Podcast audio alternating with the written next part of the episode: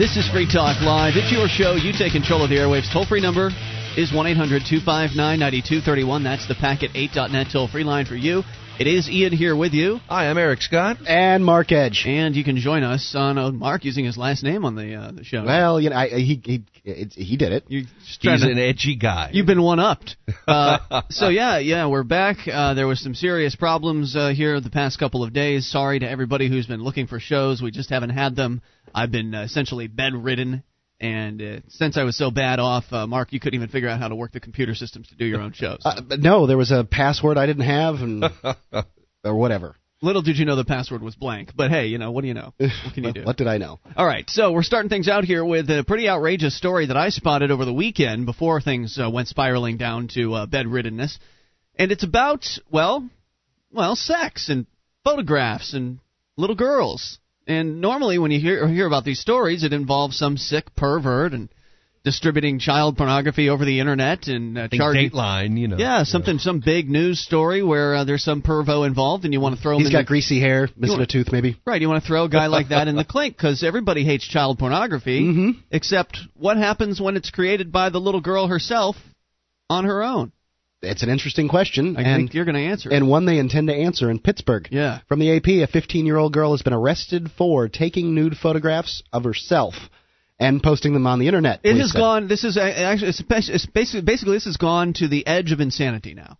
I mean, before we've had we've had stories of a, for instance, there was one of a 12 and a 13 year old. I think it was in Utah or something like that last year, who were having sex with one another. They were each arrested. Child, uh, um, and charged with child molestation. Right. Now they weren't taking pictures of one another. No. But there have also been stories of like a 14 and a 15 year old taking pictures of each other while they were having sex, and they were both charged. Now you've got a story of a girl. I mean, at least with a 14 and a 15 year old, you could say something like, "Well, the boy encouraged her to take these photos." In I this guess. case, I mean, girl- it's it's really laying sex at the feet of men, and I don't think that that's necessarily the, the the way it should be. But yes, one could, I suppose, if one was a a sexist, um, that they, you know, of of the highest order, they could make that claim. now in this case, was the girl taking these photos for a man online or just doing it for fun? What happened? The girl whose identity was withheld because she's the victim, right? The victim of herself. She Right. deserves to be in prison for this. Was acu- was accused of sending out photographs of herself in various states of undress and performing a variety of sexual acts. She sent them to people she met in chat rooms on the internet. Police said. Police seized her computer, found dozens of photographs stored on the hard drive. Authorities did not say how police learned about the girl. I bet that's interesting. yeah. And uh, she has been charged with sexual abuse of children, possession of child pornography, and dissemination of child pornography. Whoa. This is some serious stuff. It's really nutty. I mean, eh, it- it- These are is- federal charges. is was was was this the idea when we wrote the child pornography laws that um, we could arrest 15 year old girls for taking pictures of themselves? I don't think so. I thought the idea, now maybe I'm wrong about this, but I thought the whole idea behind uh, child porn laws was to keep kids safe from predatorial males and females that wanted to take pictures of them in some state of of, of undress or some sexual state and then profit from them or give them or giving them away on the internet in in some way. Uh, that would have been my understanding. But Apparently, this is this is her own self Right. who takes the pictures, doesn't make a profit, isn't setting up a website and charging a monthly fee. She's sending them to people. That's right. so it would appear. This and, is- and all these people are now subject to charges. How do they know she was 15? H- How are you supposed Yeah. to know these things? This is a question I've been asking for a long time. I mean, you've got in the in the world of pornography, you've got magazines like Barely Legal, Right. where uh, the purpose is to titillate men into thinking that the girls in the magazine are actually 18. not are not actually 18. You know they're 18 because they're in Barely Legal, but they're supposed to look younger than that. Now, Right. Barely Legal gets away with it because when they have their girls come in to, to shoot the photos, they bring them with a driver's license Right. and they photograph that and they prove that the girl's 18. When you're dealing with some chick on a cam on the internet, how are you supposed to know anything? I mean, even if she shows you her driver's license, what's that mean? The kids have fake licenses. They do. So now you get to prove intent, though. All the people who got these pictures, let's say they got busted, how are they supposed to know? I You have, to have no intent idea. to charge somebody with a crime. It it it it, it brings up a whole bunch of questions. And, What, and what intent did she have? She just had the intent of taking some nude photos and giving them to some horny guys on the internet. What? so I she mean, could get some attention, and Right. a lot of a lot of young girls solve their um, attention deprivation problems with sex. I'm sorry, they do. Sure, and you can say what you want about child porn, and it's despicable. When when children are involved in pornography, what you usually have is somebody being forced Right. Into the situation. Here, it's clearly consensual. No one's exploiting this girl. Right. She and and is it possible for her to exploit herself? That's what the prosecutors. That's what the prosecutors are saying. Well, She's exploiting herself, what- so we need to charge her and put her in a jail No, cell. no. What they're saying is, is the creation of child porn is such an evil thing that we have to charge this girl. That she's created an evil in the universe, and we must stamp it out. I mean, that's that's the idea here. When this is the problem with creating laws is every law creates unintended consequences, mm-hmm. and this one This is a perfect example. If You we know- can shoot border guards for protecting the country against drug smugglers, we can charge 15-year-old girls with child porn. It's so nuts. I mean, it's it's a perfect example of how insane the laws are in this country. Instead of protecting this girl, we're now going to send her to a prison cell. What's going to? I mean, the, I remember the story I saw was really short. Was that what you just read? A very Yeah, very it's- short. it's a blurb? very short How much more information? No, that, that's all the information I had. But I had a long, drawn-out conversation with my wife about this because Really? she's very upset about the whole idea that uh, a young girl could be giving out um, pictures like this. And my point, Upset. yes, she's, she doesn't What is like she- the idea. She's just waking up to the idea of the internet. No, she just doesn't want it to happen. So this girl needs to be protected from herself.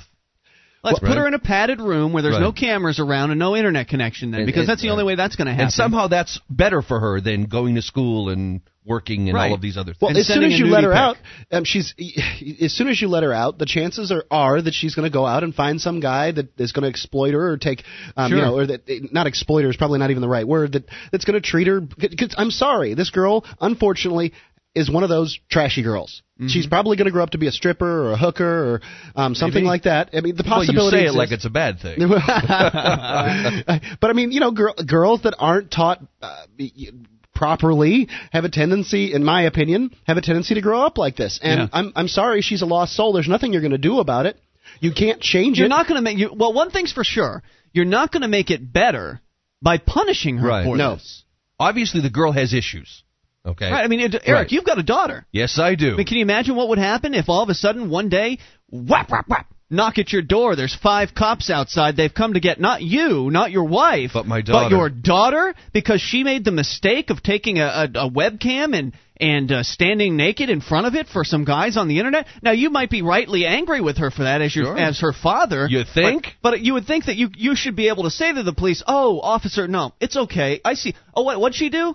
Oh, that. Oh, it's just a mistake. Don't worry Right. about it. Go. Sorry, uh, Mr. Scott. We can't leave until we have your daughter in custody. You see, she's violated the law. The law. you know, the, the law is here to protect your daughter. Now we're going to throw her to jail cell Right. to keep her safe from herself. And that's uh, what I love in family court is you always hear the best interests of the child. Yeah. Explain to me how this is in the best interest of this child. I would love to hear if you can explain that at one eight hundred two five nine ninety two thirty one.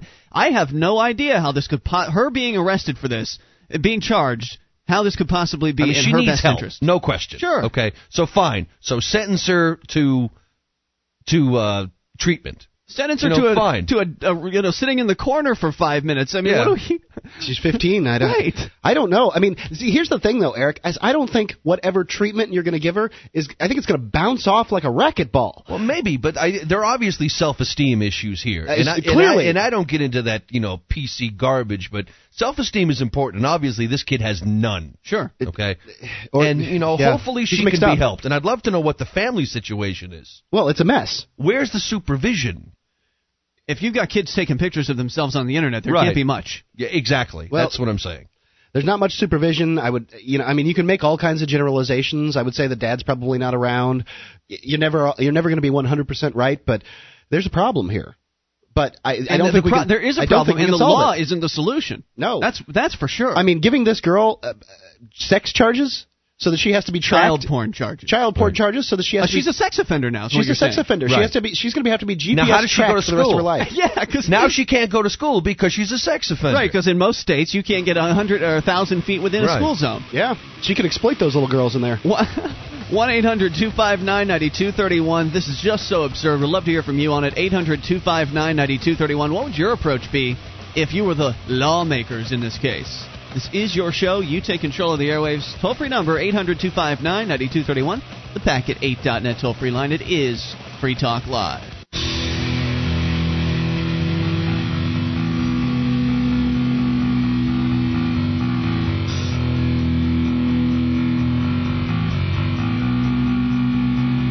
back with more Free Talk Live. You can take control of the airwaves. Toll free number is 800 259 9231. That's the packet8.net toll free line for you. 1 800 259 9231. You can join us on our website at freetalklive.com. All the features on the site totally free, including the bulletin board system. Over 180,000 posts are awaiting you. That's at freetalklive.com. bbs.freetalklive.com. Get you to it. It's all totally free. What's your Liberty issue? The war on drugs? Register now for the February 2007 New Hampshire Liberty Forum. Speakers include Jack Cole, Executive Director, of Law, Executive Director of Law Enforcement Against Prohibition, and Rob Kampia, Executive Director of the Marijuana Policy Project, and New Hampshire residents who are working to end the war on drugs. freestateproject.org slash Liberty Forum. That's freestateproject.org slash Liberty Forum. 1 800 259 9231, the toll free packet 8.net line. It's Ian here with you tonight. Hi, I'm Eric Scott. And Mark. And of course, you can uh, join us at freetalklive.com. We go right to the phones, right to the fun, and talk to Brian in Colorado on the amplifier line. Hello, Brian. Hello, Brian. Hey, now, let's try this. Brian in Colorado. How And- about that? There hey, he we is. got you, sir. Hi, Brian. Glad to have you guys back. What's happening? Hey, um, a couple days ago, you were talking about taxes. Uh, you're always talking about taxes, but something that, uh, that you, you've said several times, uh, both Ian and Mark. Uh, uh, I I hear this number, you know, uh, uh, uh, 25% tax or 35% tax, as if you know that's the the tax because that's what it says on your on your 1040. Um, but I was thinking about the taxes that we actually have to pay, and you have to include things like car registration fees and hunting licenses and you know the million other things that you have to pay. I can't imagine that we left it alone like that too many times. Generally, we say that people pay about half of their income in taxes. Yeah, I, I, I've- I've heard that too. Uh, I, I think it's even higher. I've heard you have to sixty percent, but I'm I'm just not willing to get on the air and bandy about the highest number I've heard, just because I'm I, I, I want to be as as accurate as I can, and I don't want to come up. If I were to say that people pay ninety nine percent of their income in taxes, people wouldn't believe me, and so everybody has their threshold of what they're willing to believe. So I'm just I, I I try to get I, I believe I've heard numbers between forty and sixty percent, so I so I go with fifty. Well, um, you also have to factor in there though things like um, H and R Block. You know, your accountant, the the, the Mm-hmm. guy that you wouldn't hire if you didn't have to fill out all these complicated forms. Probably true. You know, True. That, that, Well- that's as an individual. Well, But to be as, honest- as a business owner, I, I, it costs me a lot more. I mean, I've got a, a an accountant that costs me ninety thousand dollars a year, Wow. and his job is to you know make payroll and make sure all those millions of little taxes are taken out of everybody's uh, you know accounts and all that other stuff. Do you, don't you If- think you'd if have somebody doing the job of, of accounting of some sort? I mean, they had accountants before they had uh, income tax. Oh, sure. I'm just wondering. I, I'm thinking that all the accountants in the world won't be out of work if the income tax goes away, but a lot of them will. Oh, yes, of course not. But if I, I have an, an accountant who's a CPA because he has to be able to deal with all of the questions that the IRS might have if I get audited at some point. But if you know my my, my business, my accounting isn't that complicated. If I didn't have to deal with all these millions of uh, of government uh, regulations and taxes, I'd have a part-time bookkeeper do that stuff. Right. Well, why don't And you so outs- that- why don't you outsource that $90,000, I consider that a tax. I, it, and it is. It's essentially a, it's it's a um uh, it's a I don't know protection payment to the accountants or something. They have it mandated from by the law by law. Right, exactly. Well, there's certainly a billion. I mean, it's certainly a multi-billion-dollar industry, the, t- the tax business. hmm I mean, so there's a there's a major incentive for those guys to lobby hard to keep the taxes around. And what kills Well, me is, I, I, oh, I'm sorry, Brian. Go ahead. But it, it's not just the, the, the accountants, the other professionals. I, I- I've got a tax attorney. He's got a really, really nice P51 Mustang that he flies around because of all of his people who pay, who pay him for, you know, keeping them out of trouble with the IRS. I mean, hmm. all that stuff, all of it is, is taxes as far as I'm concerned. So once you add all that up, it might get close to 90%. It, I, I doubt it's 90. 90%. I doubt it's 90. 90 is, 90 is a lot, but man, it's a lot. It is a great deal. It really is. Well, for for a small business, maybe not for for a you know regular employee, but for a small businessman, I I got up to eighty percent pretty quickly a couple of years ago before Wow. I just said I, I'm I'm not even going to go any farther because I, Wow. you know, it, it's too much. Now that's not incremental. It's not No. like if I make another dollar, I got to pay eighty cents of that. You know, because if I make another dollar, I don't have to buy another accountant. right. But, but it, it, the, the money that I pay for my accountant, I could be putting into a consultant Mm. or someone to make a product that actually brings me money instead of being a, a total uh, weight there. So one year, not too long ago, you you paid basically eighty percent of your um, income in in taxes. I calculated. I, I stopped uh, uh, adding it up when I got to 80. I, it, it was it was more than that because I hadn't added up a lot of you know little personal things like the you know the driver's license fee and all the other- other stuff. hmm Well, Brian, have but, you but, I mean, the- considered the, the big items got me to 80 percent pretty quickly. have you thought about outsourcing all of that stuff to uh, one of the uh, Yeah. large payroll companies? Uh, yeah, I, I actually have, but uh, the the accountant has to be there for uh, doing uh, taxes, and so if, you know he might as well do the payroll every month. Yeah, just Uh, because you don't want to do the taxes because the taxes are su- such a burden. Yeah, it's quarterly stuff that you have to, the 941s you have to fill in. There's all of the withholding stuff. There's also things, it, it gets insidious because uh, a few years ago, uh, we had a guy who was a, um, uh, uh, skipped out on some, I don't know, child care payments or something like that, and the court sent us a nice little letter saying that uh, it, it's our job to withhold, you know, $350 a month from his salary and send it to, to the court instead of giving it to him. So it's those kind of things too that, that you know we're doing the court's dirty work. Right, and those administrative costs aren't reimbursed, right? Right, exactly. Yeah. It's it's it's pretty it's pretty amazing what the the employer ends up getting stuck with. Yep. I, I think not Screwing only the do, pooch. it- right, and you, you the sexual uh, harassment laws, discrimination laws, and Well, we had Wayne in here last week pointing out that if it weren't for all the taxes and if it weren't for all the regulations, he'd probably own a factory by now. But he just didn't want to jump through all the hoops. He didn't want to um, play ball with the government rules. It's just too much. We'd have so much more innovation, so many more entrepreneurs in this country if there weren't so many regulations and taxes burdening people down. people would make more money. I work in commercial radio, as Right. you guys know, and the company I work for had every year sits us down and makes us watch this ridiculous video on sexual harassment. And the guy comes in like he- you need it every Right. year. We're in about 80 markets. Yeah. Uh, in the and this guy flies around the country uh, presenting this stupid video and telling us what is and what isn't harassment. And that's his job. Right. And I'm thinking, there's my raise. Yeah. You know? Thanks, buddy. Yeah. Thanks a lot. Amazing. Brian, Yeah. any other thoughts for us? Well, yeah, when you're when you're uh, in a cold climate like that, take it from me. You got to drink lots of water because it's also dry. So uh, stay healthy. Thanks Thank for the call, man. Appreciate it. 800-259-9231 is the toll-free packet8.net line. The, the taxes are just such a burden. And I think he's right. I mean, it's it's hard. It's so difficult to calculate these things because it's easy to look at your uh, your IRS statement. It's easy to look at the the, uh, the the pay stub that you've got to see what the Social Security and the Medicare and all that. But the, it goes so much further than that. And I I still think it's appropriate to lowball it like you do, Mark. You know, forty percent, fifty percent. That's I mean, it still seems tremendous. I think to most Basically, people. you're telling everybody um, that they could double their pay. Yeah. And most people would really love to double their pay. I think most people would like a you know fifty percent. Well, that 40% sounds about believable. Tax Freedom Day is usually, what, first or second week in May? June or something. Yeah, but they don't. Yeah. But like he said, they don't figure every single thing They into don't. Tax Freedom Day. And how Yeah. could they? It's impossible. You couldn't possibly sit down and figure out what the true tax burden of, of Americans are. Property taxes, gas taxes, right. sales it's taxes. It's not possible. There's just one on top of the other, and then there's of course layered taxes where you go to the store, you buy a loaf of bread for a buck fifty, you're paying their taxes in there too. 800-259-9231, gasoline taxes, uh, you name it. They're all in there. More on the way. It is Free Talk Live. With your help, we can spread the message of liberty around the world. Consider becoming a Free Talk Live amplifier for just $3 a month now at amp.freetalklive.com. If you can't afford it, keep enjoying us for free. If you can spare the three, visit amp.freetalklive.com. This is Free Talk Live. It's your show. You take control of the airwaves toll free at 800 259 9231. That's the packet 8.net toll free line for you.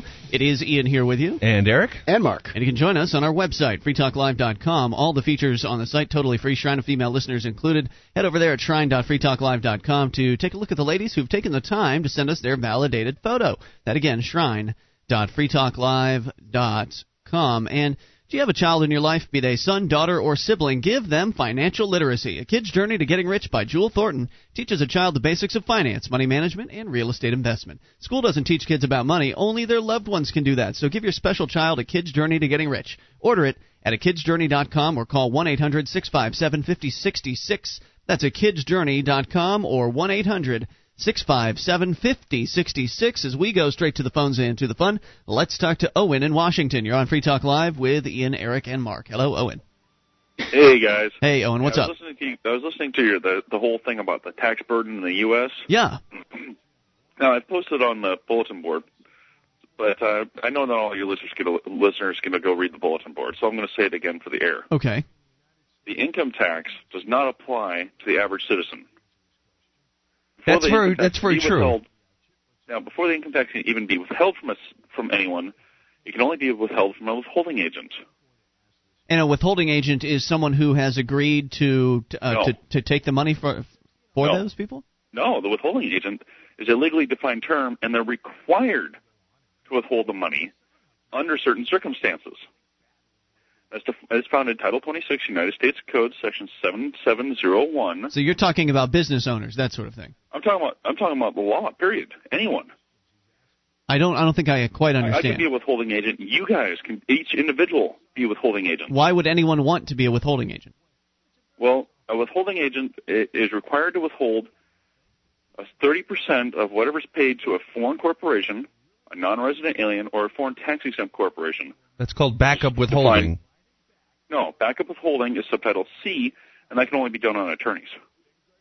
Okay, so what's your, uh, so what's your point? Well, the thing is, though, the tax burden that everyone's having withheld from them is not income tax. It's the voluntary employment tax found under subtitle C of the Internal Revenue Code.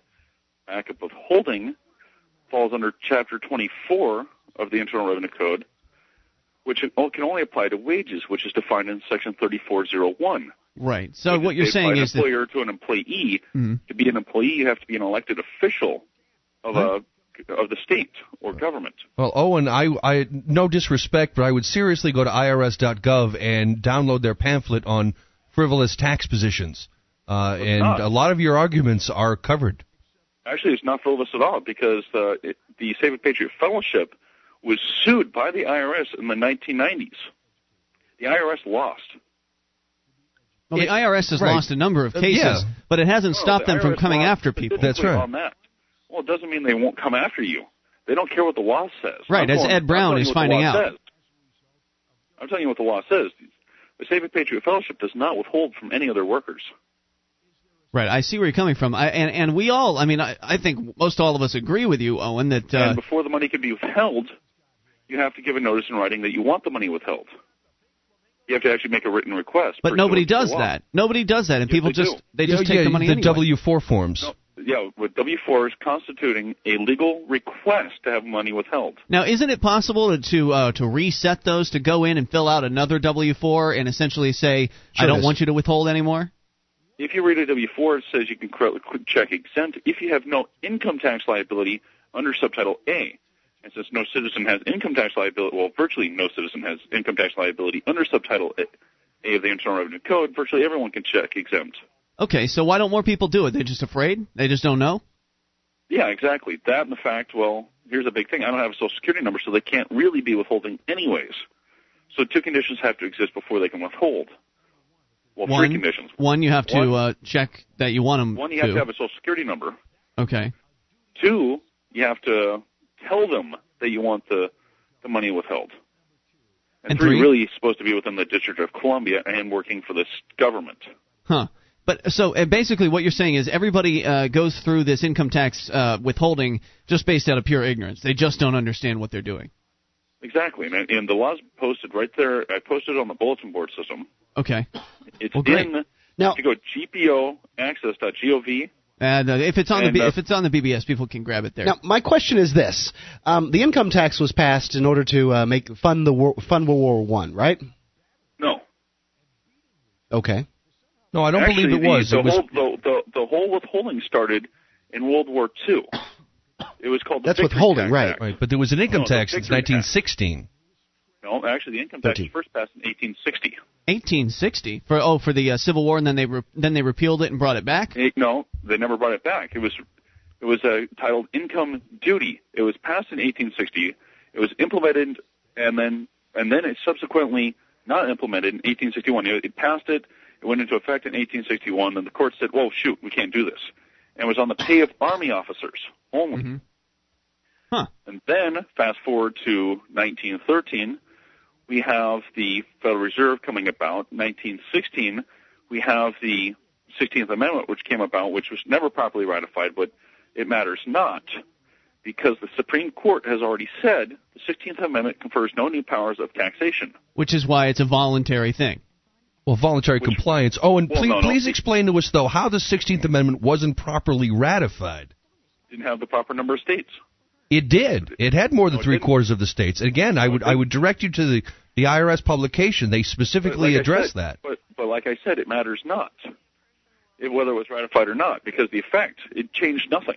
Even if it, you're saying even if it was ratified correctly, it didn't make it a mandatory tax. That's what you're saying. Well, no, the, the income tax is mandatory. On It's certain just things. how the law applies it.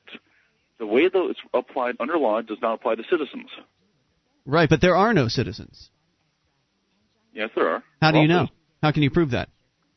I was born and raised within the states, 50 states of the Well, union. what, what, what does that mean? That doesn't mean anything. That just means you were Well, born it on a plot of land. The thing is, though, the 13th Amendment would automatically void out the 16th Amendment. The 16th Amendment does uh, not actually amend anything in the Constitution. It, uh, since it still creates a direct, excuse me, it cannot create a direct tax because only the direct taxes can be levied on the states. I see where you're coming from, but, but really, you haven't done anything to prove. You haven't done anything to prove that there are citizens yet. I mean, as I pointed out on the show, the definition of a citizen is the definition of a citizen is that uh, you're as a citizen, you're someone who owes a duty of allegiance to a government in return for protection. No. And the government, uh, according to Supreme Court cases, says that there is no obligation to protect. So therefore, if there's no obligation to protect, how can there be citizens? thing is, though, that you're a citizen of one of the 50 states. Are you Correct. But the same thing that says you were a citizen of the state also says that you are a citizen of the United States of America. But if you if you're if you aren't a, if there's no citizen of the U.S., then how can there be a citizen of a state? Does Because the, do the actually, states have an obligation the American to protect? States, Un- the American States United, the loose federation of of uh, sovereign states Okay, I'm I'm a little bit lost at this a point. federal government. Mark, Um, you know, I, all I know is you're going to go to jail if you don't pay your taxes. uh, well, Ed Brown's not going to go to jail. Well, Well, yeah, so they're going to try to doesn't put Irwin you in Schiff okay, Here's a did. perfect case. Perfect case. Bernie Kuglin was represented by Lowell Becraft in 19, or excuse me, two, year 2003, September. Okay, So many counts. It was like I can't remember how many millions. Of, they said, I think it was like 1.3 million dollars that the IRS said she owed. Six or seven counts of failure to file. Six or seven counts of tax evasion. all right. What happened? They were they were trying to plea bargain with her. They were trying to say, well, uh, um, we'll drop all this if you if you just pay us like two hundred thousand dollars Why were they doing that? because they know they were in the wrong. Why why happened is the Brown case? The uh, the gentleman is holed up in his home in Plainfield, New Hampshire, and his wife has been convicted of tax evasion, Why didn't they take to the deal file, there? and all of It those. was a jury because the jury's ignorant. And what was the difference If between look that? at this case, going back, this Bernie Kuglin was a FedEx pilot. The lawyer who represented her was Lowell Becraft, aka Larry B. Wow. Okay. Well, Owen, And, thanks uh, for the call, man. I, I'm totally lost at this point, but I really appreciate hearing from you at 800-259-9231. He's just saying that there's some um, stance for not having to pay taxes, and he's And I agree with him There's some there stance is. for not having to pay taxes legally, and and, And the IRS can call it frivolous all they want to, and and it may or may not be, and it is dangerous because you know they're going to come after you with guns eventually. Whether or not, whatever you think about the 16th Amendment, whatever you think about being a citizen, they don't care. And I think that was what Owen's point was. You know, you can you can say what you want, they just don't care. They're going to shoot you. More on the way. It's Free Talk Live. This is Free Talk Live, your show. You take control of the airwaves toll free at 800 259 9231. The toll free number, 1 800 259 9231. That's the Packet 8.net toll free line. And it's Ian here with you. Hi, I'm Eric. and Mark. And you can join us on our website, freetalklive.com. All the features on the site completely free. We do ask that you voluntarily support the show by buying some stuff over at amazon.freetalklive.com. That is Amazon amazon.freetalklive.com. When you shop there, anything that you purchase, we get a percentage of. You know them. They're the world's largest internet retailer. So go buy some stuff. amazon.freetalklive.com. And do you have a company that needs to try something new in the area of collections? Well, Sekel CAI does collections, and they do it in a whole new way. Sekel's employees are trained in resolving issues for your customers and treating them with respect. They know that not only do you want to collect your money, but you want to keep your clients too. Sekel CAI. Check out their banner at freetalklive.com or call 1 800 544 6359. That's 800 544 6359. Do business with businesses that support Free Talk Live.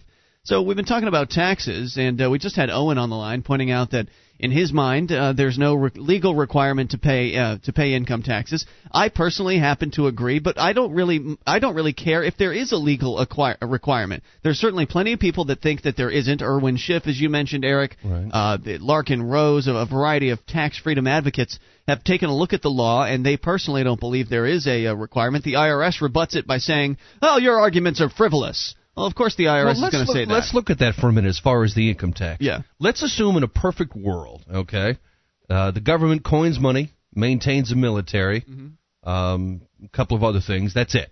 right, constitutional. Right. Yeah. Okay. It still needs to pay its military and keep up with weapons and all the things. In other words, there there will be a need for federal money. So I mean, the, the the federal government managed to collect money for a long time prior to the income tax, and, and they were successful in doing that. The income tax um, really goes goes a long ways to funding social welfare programs, um, the growth of the military, and our adventurous uh, tactics throughout the world. If it wasn't for all these wars that we wanted to fight, you wouldn't have to uh, you know do what we've been doing. The military could be much smaller. In that case. and not I to feel- mention the four cent pennies. We, we can't lose those out, right? They are expensive. Pen- Yeah. Pennies are four cents to produce now. Um, you, you get about 1.7 cents out of each penny if you just melt, melt it down. So a penny is actually worth more than a penny. Yeah. Um, but the the point I was uh, trying to make on this is that the 13th Amendment uh, abolished slavery, and the fact that I have to do the work to fill out the income tax forms is conscription. I have to do that, or or I'm going to go to jail, essentially. So that's what I feel makes it illegal. You can't make me do anything. I am not your slave. Right. If it's a good idea, if the military is a good idea, So a then tax it should of be some other sort. Then it should be funded voluntarily. Well, I don't know if I'm going to go that far. Uh, Well, but if it's a if it's such a great idea, then they wouldn't have a problem getting money for it, would they? If people feel like the military keeps them safe, they'd voluntarily send cash in. that would be the argument of a voluntarist, certainly. Yeah, and it, and it works. Let's go to the phones and talk to uh, Ray in Illinois. You're on Free Talk Live with Ian, Eric, and Mark. Hello, Ray. Hi. Hi, Ray. What's on your mind? Well, uh, I've talked to you guys before about the taxes, but I'm not going to get into that issue right now. I'd like to just bring up a couple of points Sure. re- real quick.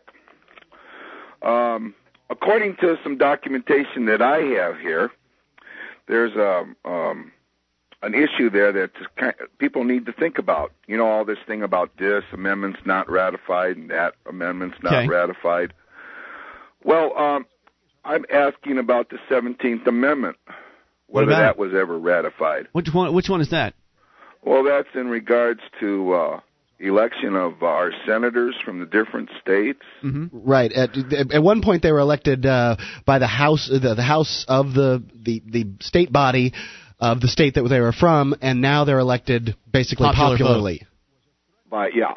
So if that 17th Amendment was never ratified, and all the business that the Senate does, and I'm not even going to cover the laws that they approve, but uh, the Supreme Court justices and approval, how they vote on all the appointed officials by the president, you know, from Attorney General Gonzales all the way on It's all down. null. It's all null and void, is what you're saying.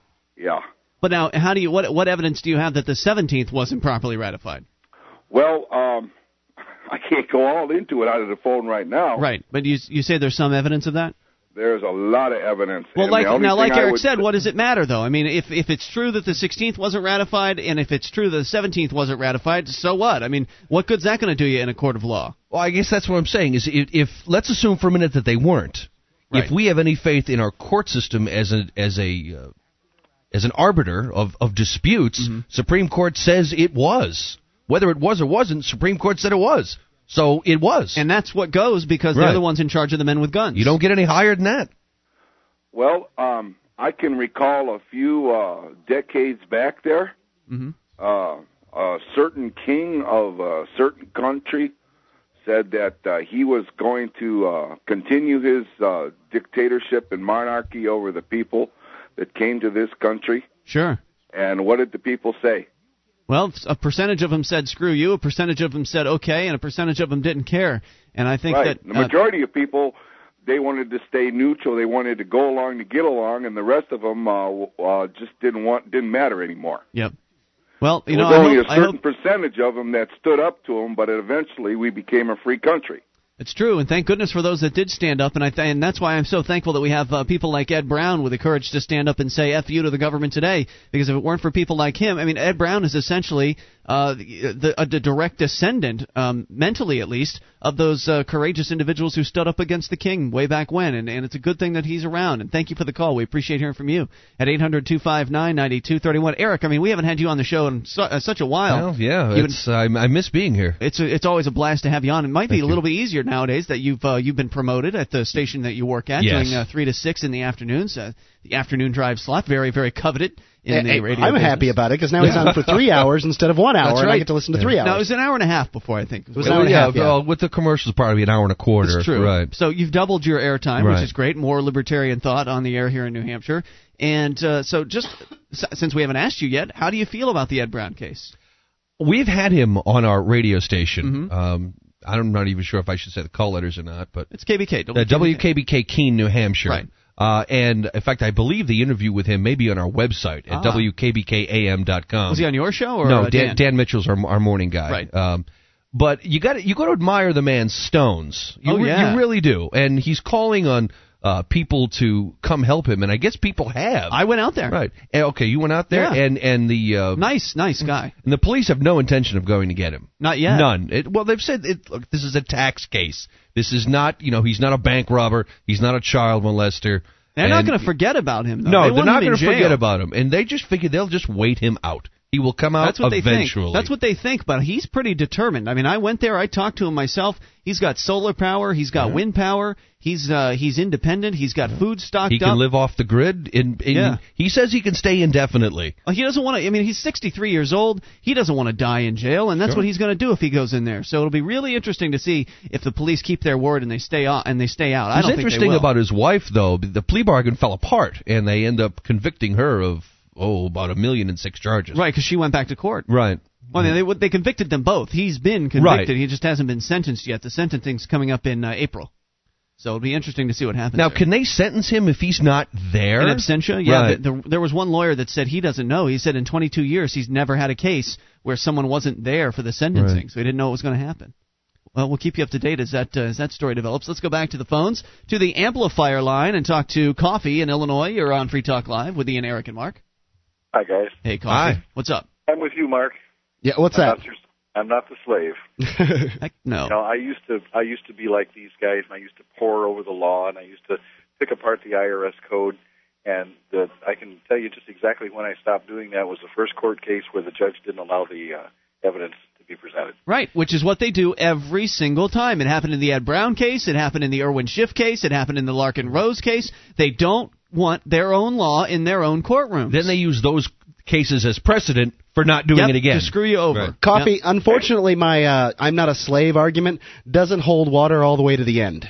At the end of my argument is, well, I sell gasoline for a living, and if you're going to tax my gasoline in order to, um, you know, that I sell in order to pay for your roads that you're building, and this is, you know, my, sort of my libertarian belief is that we should at least move to a da- gas tax because it would be fairer. Then you're forcing me to fill out the paperwork for your gas tax. You're forcing me to do all these things, and I'm not your slave. So, unfortunately, the "I'm not your slave" argument, in, for me, unfortunately, is that it. Well, if we if we can get the first domino to fall, we might be able to get the rest of them to fall. But we got to get the first one to fall. yeah, I totally I don't know agree. I don't know about you guys, but uh, here where I live in northern Illinois, we've got a gas tax that pays for roads, we've got a referendum that pays for roads, and we've got a line on our property taxes that pay for roads. don't forget the toll roads. The I was paper just, roads. didn't somebody in your state sell the, a toll road to a private developer? Was it in Illinois? Our governor's, our governor's considering it. Yeah, he's a real bright guy. Yeah, I agree with you, Coffee. It's just all about not being a slave, and if more people will wake up to that fact and have the courage to just say no to taxes, then there's nothing the government can do about it. They can't put us all in jail, can they? No, well, heck no. And if they want my corpse that bad, let them have it. You know. Thanks for the call, Uh, man. Appreciate hearing from you as always. 800 259 9231. Hour number two is on the way. You can bring up whatever's on your mind. It is your show, Free Talk Live. Our archives, website, and podcast will continue to stay free, but if you think other people deserve to hear this show, consider becoming a Free Talk Live amplifier for just $3 a month at amp.freetalklive.com. Help free some minds. Visit amp.freetalklive.com.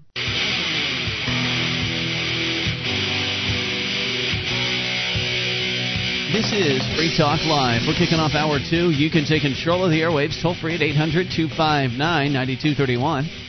That is the Packet 8.net toll free line for you. Ian here with you. I'm Eric. And Mark. And you can join us on our website, freetalklive.com. All the features on the site totally free, so do enjoy those. They're on us, freetalklive.com. Eric Scott only joining us for a few more moments. He's a busy man. He's got places to go, people to be with, and Daughters uh, to tuck into bed. we're glad that you we're glad that you stuck around for a little while extra you. because you had another story that I thought, just thought was so amazing. I thought we needed to share it here tonight. Yeah, What this is was it? great. I want to thank FoxNews.com for this one.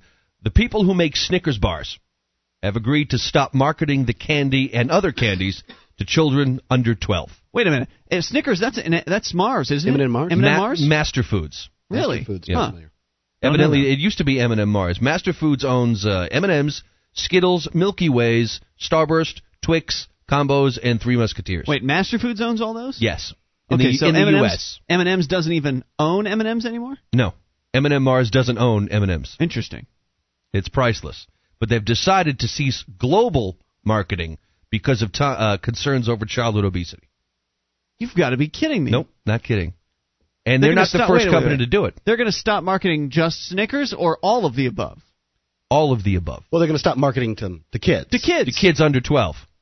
Who the hell you think eats this candy? Right. But um, I think that uh, for one, you got to ask a question: uh, Who eats candy? Just like Eric did. Secondly, this puts Snickers in the category of Joe Camel. Right. Yeah. Um, essentially, what we're saying is candy's bad for you, and It we're, is. We're, no, who says? Well, yeah, you give it, it's bad to eat. It's it's so bad is to eat, fettuccine alfredo if you it's eat too bad much to of it. eat too much candy. It's bad to eat too much of a lot of things. yeah.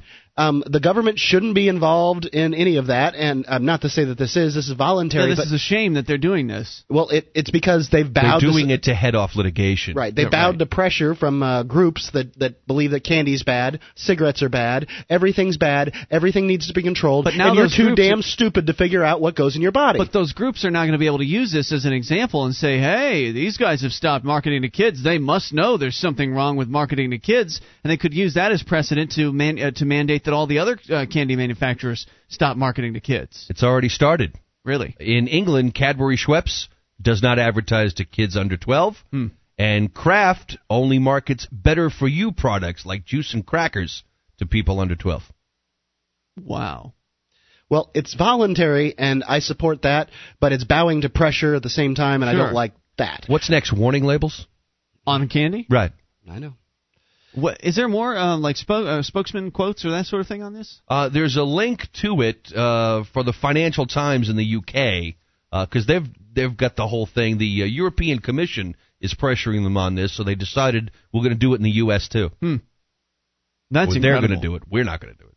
So now, since they're saying it's only going to be uh, okay, here's what I'm thinking. They're saying they're not going to market to kids who are under 12, right? So that means they can still market to kids 12 to 17. Right. So that doesn't necessarily mean that, unlike uh, the Camel cigarettes, who had to get rid of Joe Camel, they aren't going to necessarily have to get rid of their characters. Because, for instance, M&M's, you got the two M&M guys with the arms and the legs and everything. Right. They won't have to get rid of their characters. They just won't run them during Barney. But well, there's see, there's the question.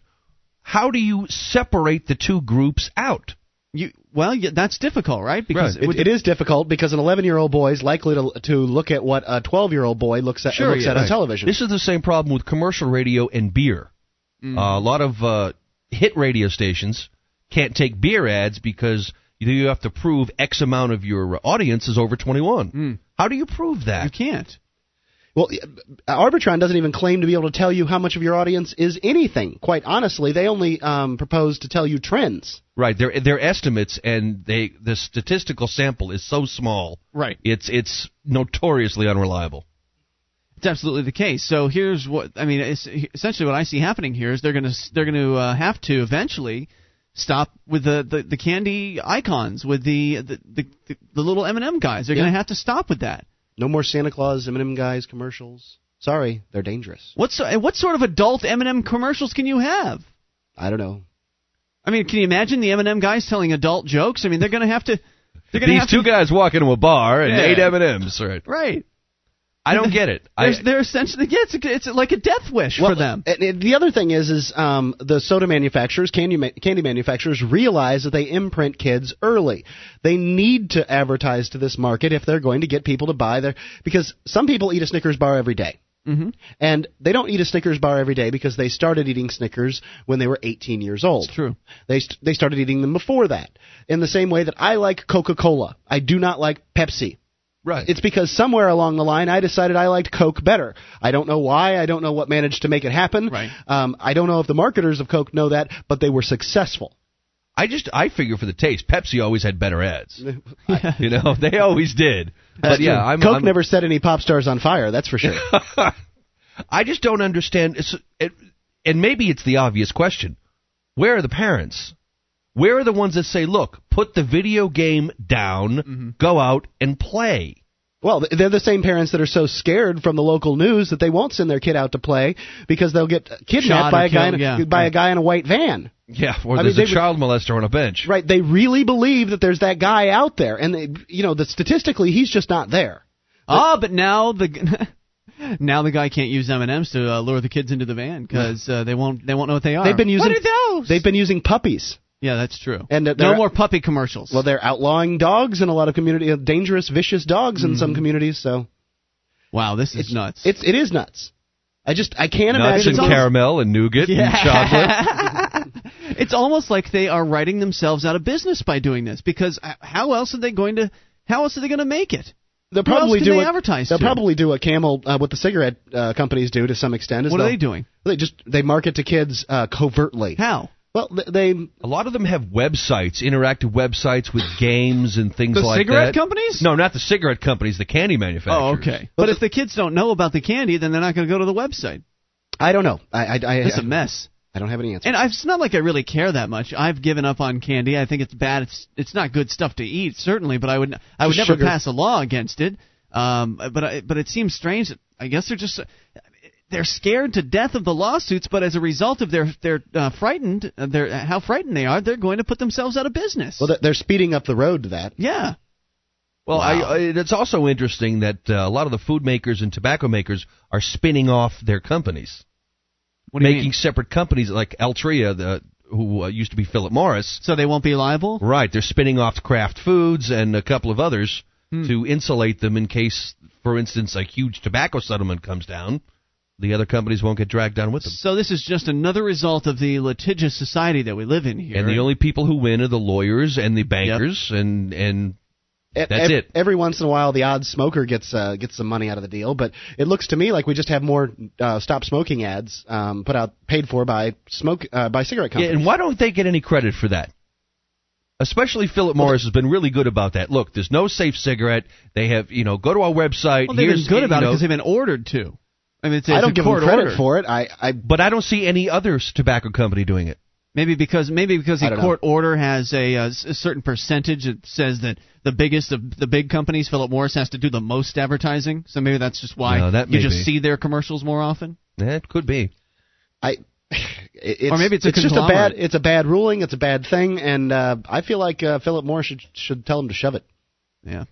Well, I I don't know, man. This is pretty stunning. How do you feel about the candy situation? One eight hundred two five nine ninety two thirty one. Do you have kids, and do you feel like this is going to help uh, protect your kids? Are you for this decision on the part of M and M's, on the part of whatever it is? What was there? Master Foods. Master Foods. Are you for this this decision? Because I I don't know. I mean, while I don't well, like the idea of kids getting hooked on candy, it's certainly not good for them. It's certainly not going to help their teeth or anything like that. But again, I where also- are the parents? Yeah, that's that is the ultimate question. One eight hundred two five nine ninety two thirty one. And uh, let's go to the phones and talk to Don in Pennsylvania. You're on Free Talk Live with Ian, Eric, and Mark. Hello, Don. Howdy, guys. Hey, How what's you on doing? your mind? Doing Good. good. What's up? Oh, geez, no, no blip there, nothing. Just right on in. I'm shocked. There you go. What's on What's on your mind? And anyways, uh, you had a guy in there about an hour ago, Aaron. Uh, he was talking about his act or uh, tax. and- Yeah, we had Owen on the line. Yeah. Oh yeah.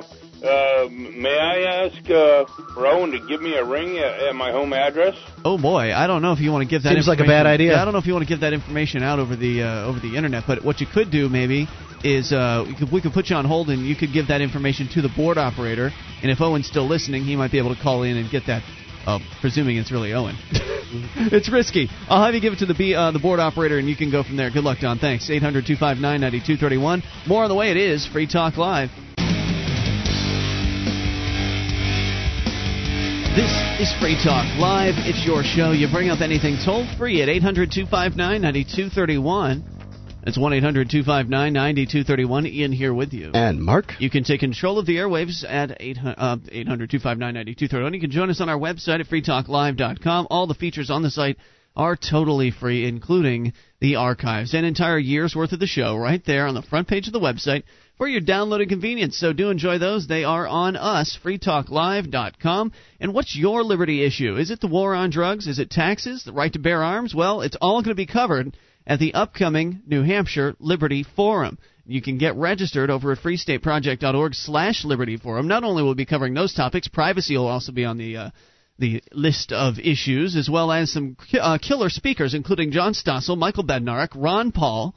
Who else, who else do we have there? Uh, I believe Sharon Harris from the Advocates for Self Government. A lot. Uh, Jim Babka from DownsizedDC.org. Major libertarian names. And, of course, uh, the bunch of people from the Free State Project going to be in attendance as well. It's going to be a heck of an event, and it's coming up within a matter of weeks from now, Mark. I mean, we're talking about the end of this month, uh, the very last, I think it's like the last weekend or the weekend before the last weekend in this month of February 23rd through the 25th. That'd be the last weekend. So get yourself registered over at freestateproject.org slash Liberty Forum. That's freestateproject.org slash Liberty Forum. As we go uh, to Mark in your story about some sort of agonizing immigration search, something that happened at the border. What happened? What's going on? Um, really, really something. This is uh, uh, let's see, who was this pub- published by? The Register and the UK. Yeah, UK yeah. Register. U.S. immigration officials insisted the sufferer of, a, of an anal infection remove a small piece of medical thread which was being used by the doctors to treat the condition. The man required treatment under general anesthetic as a result. General anesthetic. This is how bad this was. The man had an anal fistula which was a painful channel that can develop between the anus caused by an infection or digestive condition such as Crohn's disease. Um, more de- details if you need them is, are available at okay. this particular site here. Arriving on uh, holiday, uh, vacation, I guess, in New York uh, in August last year, the unnamed 48 year old was interrogated and searched by immigration officers according to a letter appearing in medical journal The Lancet. The rectal examination discovered a device called a Seton, which doctors in the UK had insert, inserted into the fistula to help control long-term infection. Hmm.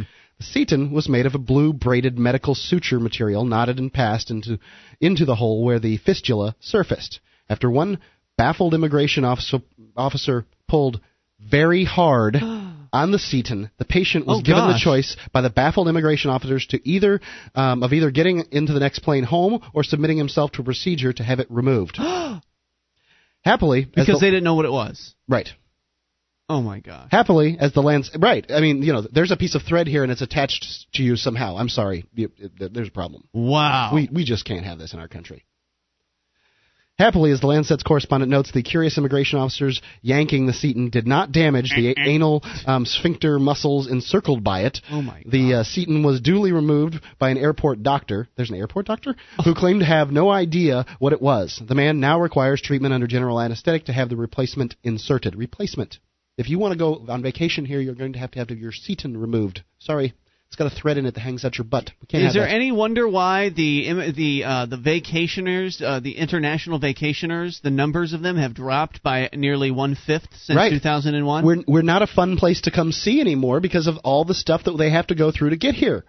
People are gonna. There's a certain amount of people that are gonna stay home if you if you cause them anal pain. And it's only going to get worse when these when news of these stories get out around the world, and this is getting out. It's in the United Kingdom. This story when more people read about how uh, oppressive the United States government is at the borders, they're just going to say, yeah, you know, let's go to Australia this year instead. Let's go to Belarus. Let's right. go to uh, Argentina. When I think about it, it just makes me mad at my customs agents, but they are American customs agents. There's nothing yeah. I can do about that. I'm not leaving the country, so.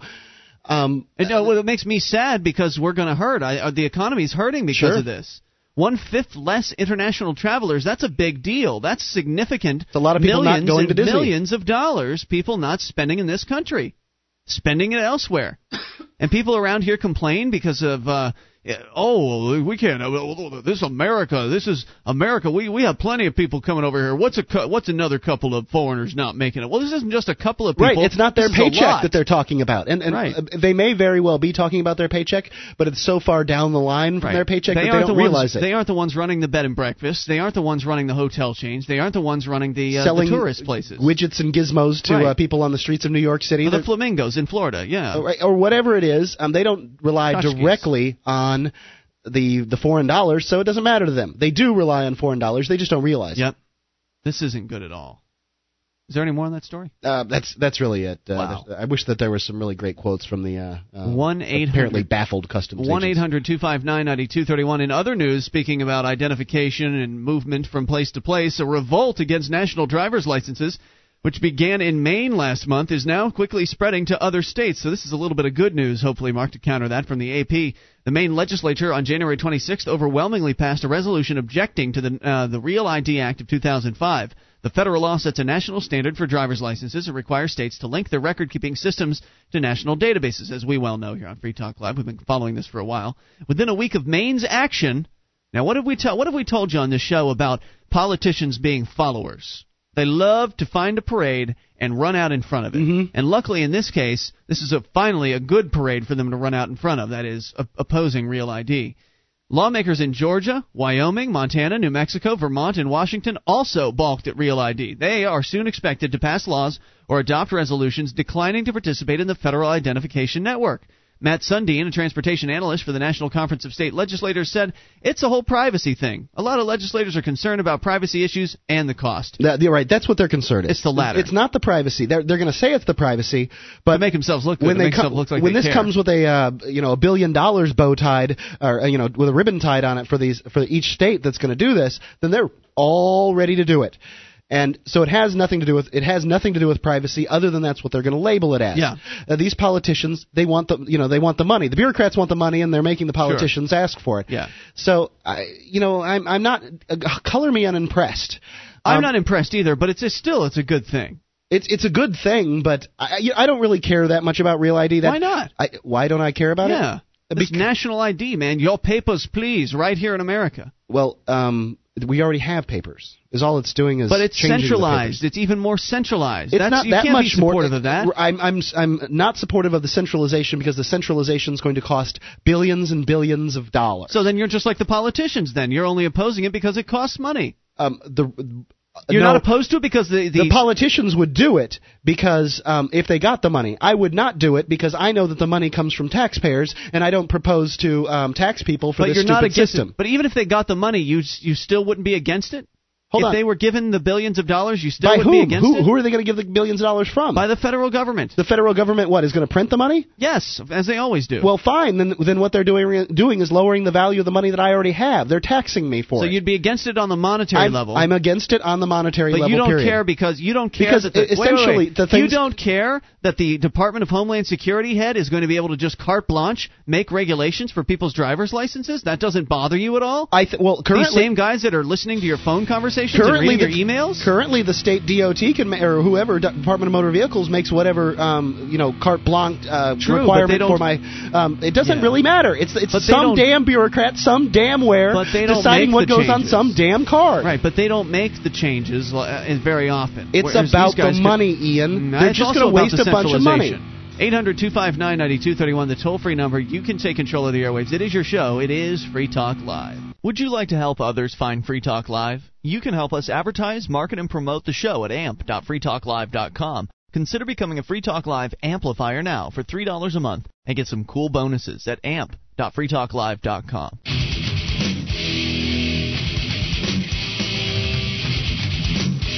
This is Free Talk Live, your show. You take control of the airwaves toll free at 800 259 9231. That's 1 800 259 9231, the packet8.net toll free line. And it's Ian here with you. And Mark, You can join us on our website, freetalklive.com.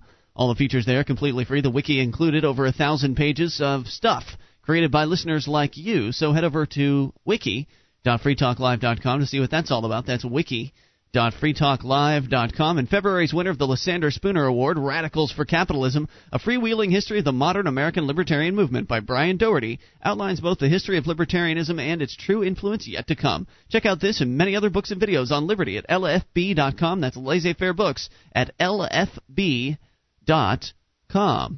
So we were talking about the 34 states lining up against national ID. I think it's good news. Mark really doesn't seem to care very much. No, I'm, I uh, consider it good news. I consider it Oh, very okay. good news. Oh, okay, good.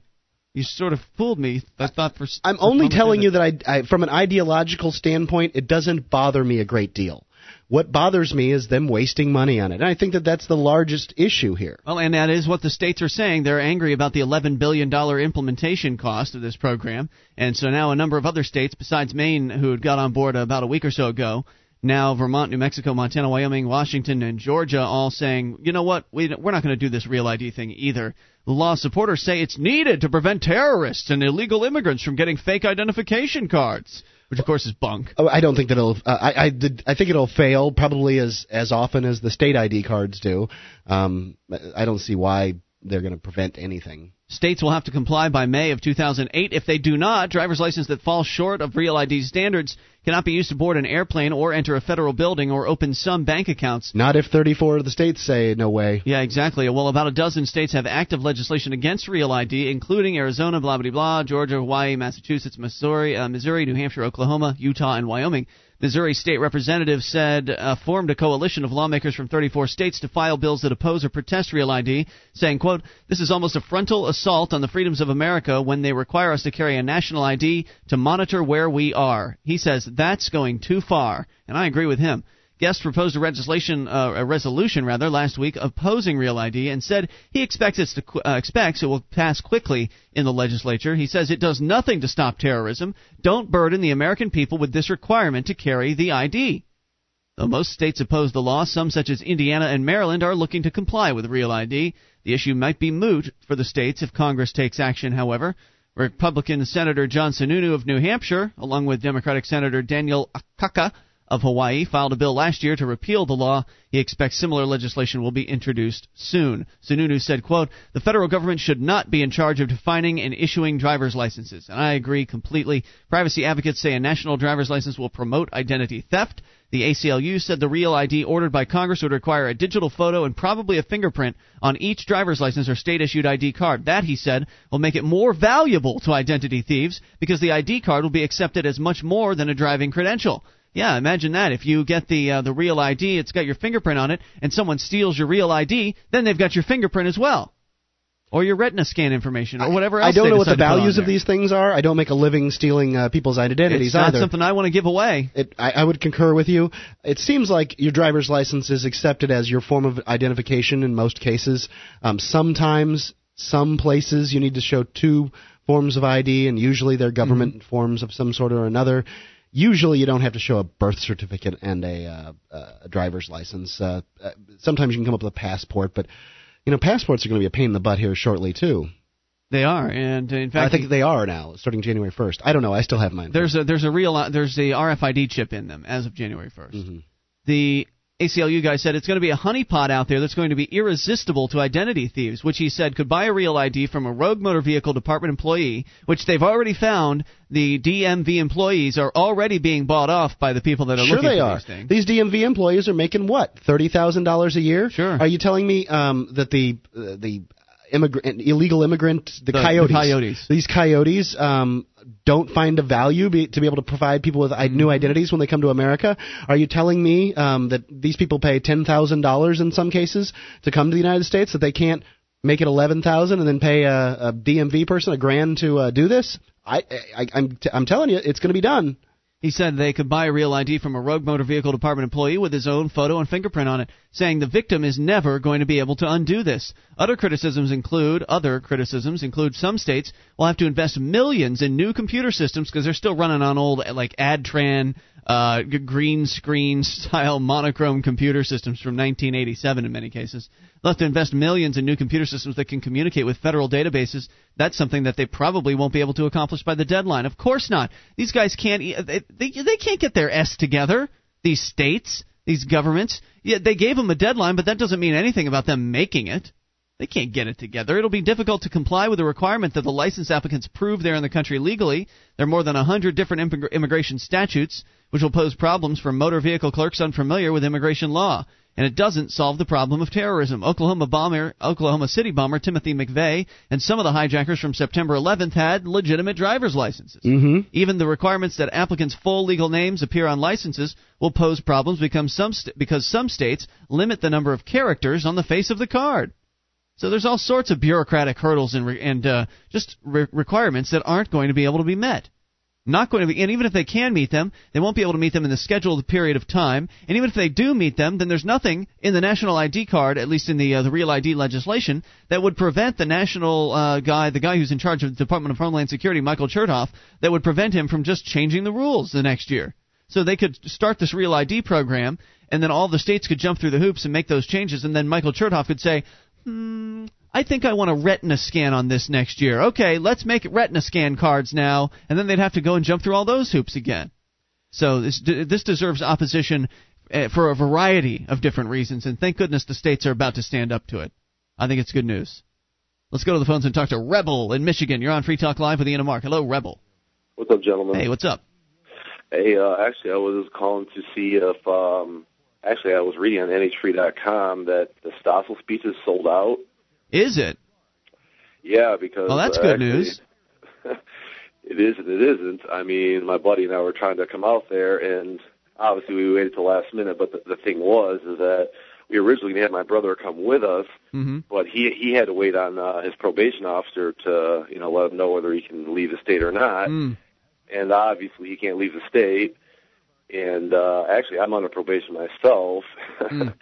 but uh, I'm not even going to ask if I can leave the state, obviously. But uh, it just seems like you know if the Stossel speech is sold out, it, you know what I mean? Like it's not the high draw that that, you know there was. You know, I mean, don't get me wrong, I would love to come and see you know you guys. And Well, I don't know um, about you, but I'm not going to be able to go see the the Stossel speech. We've got a show to do during that time. He's speaking the evening, and I'm really excited about attending all the rest of the events. I mean, if, if all you were going for was Stossel, then hey, don't go.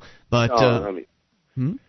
No, but I mean, yeah. I, the thing is, is like my buddy, he, he's kind of like a new recruit, you know, and Yeah. Stossel is kind of a major draw for him, you know. And I see. I mean, I mean, I, I would would be willing to put the money out, you know, just to come, just because, you know. But Well, as you Yeah. know, the Stossel speech was extra, it was above and beyond the actual admission price. So I mean, there's going to be plenty of other reasons to go to this event. There's uh, Jim Babka and uh, the Advocates for Self Government. There's going to be a variety of really great speakers. They may not have the name recognition of Stossel, but they're certainly more libertarian. And uh, I mean, John Stossel barely ever uses the the name li- the term libertarian in his news report. So I mean, I think you're going to be I think you're going to be really satisfied with the rest of the programming there. But if you can't make it, you know, if, if it doesn't feel like coming, then no, no big deal. Maybe next year. uh, well, I mean, I, I definitely have the money for it. I just, you know, I I kind of wanted to, you know, meet him myself. And, Well, that uh, doesn't. I now I don't think that necessarily means you won't be able to meet him. I'm not going to make any guarantees. I don't know about this, Mark, but I would imagine there's a chance that after the speech, maybe he'll come out of the uh, the speaking room and sign some books or give some autographs or something like that. It seems like it for the kind of money he's, uh, uh, they're spending on him. You would Yeah. think that he's going to be around a You- little bit. You know what I would do? Here's what I'd do if I were you, Rebel. Go to the Free State Project website and go to the Liberty Forum sub sub area and look for Irina Goddard's email address. It's igoddard at freestateproject.org.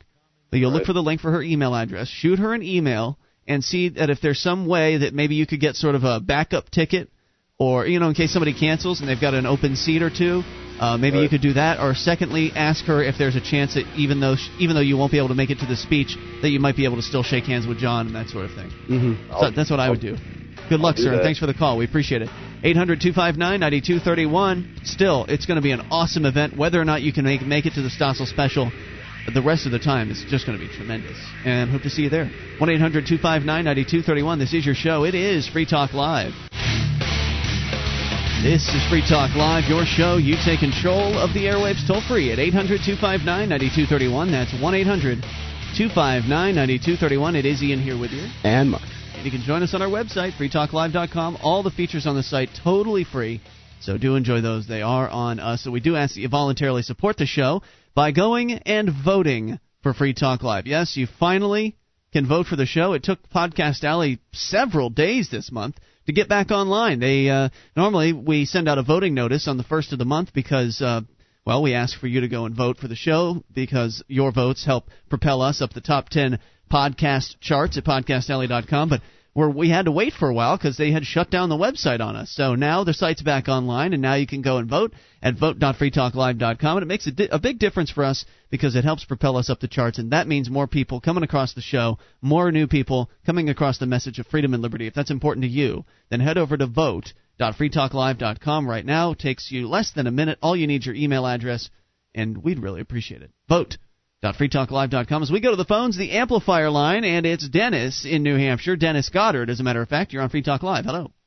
Hey, guys. Hey, husband of Irina Goddard. We were just talking about your wife a moment ago.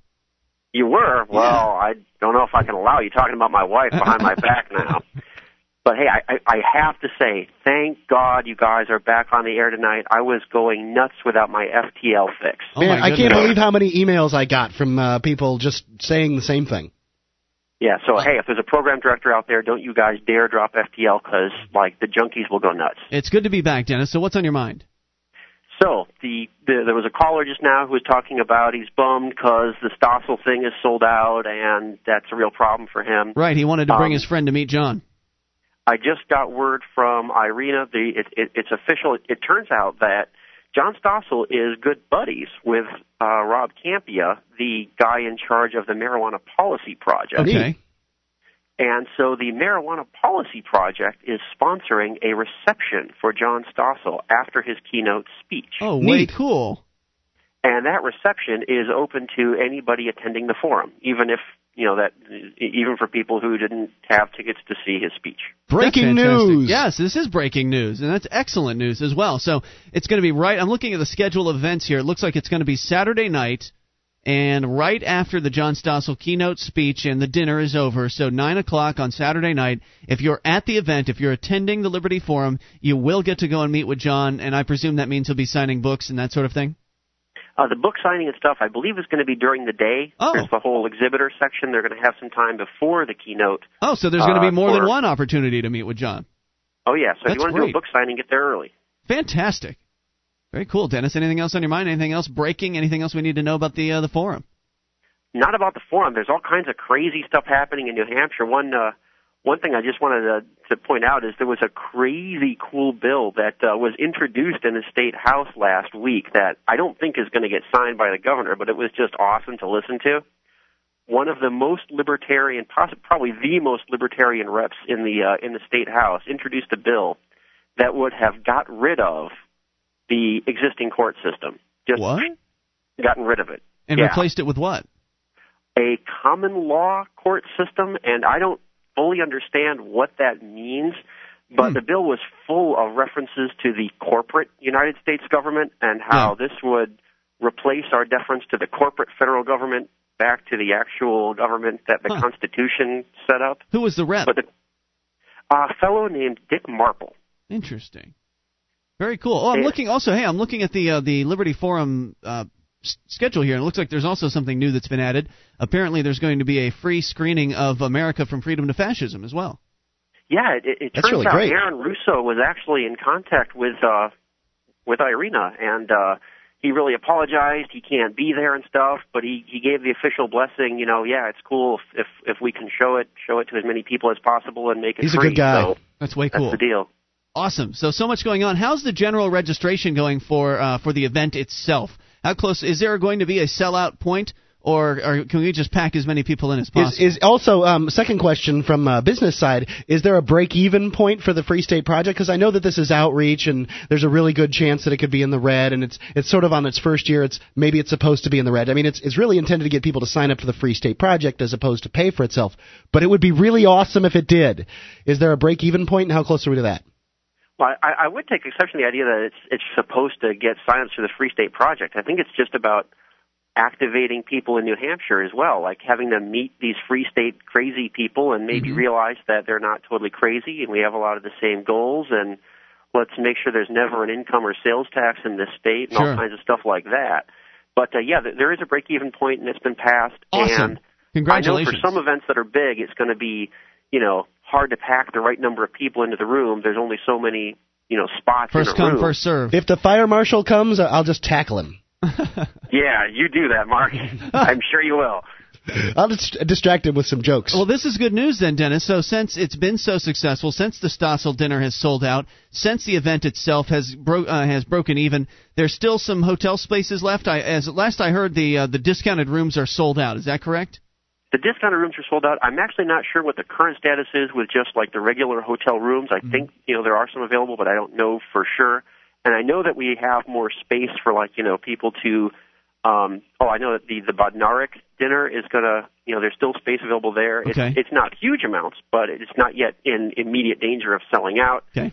So yeah, there's there's definitely stuff to see and do. It should be awesome. So this is good news then, because since you uh, made the break even point, that tells me there's going to be a Liberty Forum next year, then, isn't there?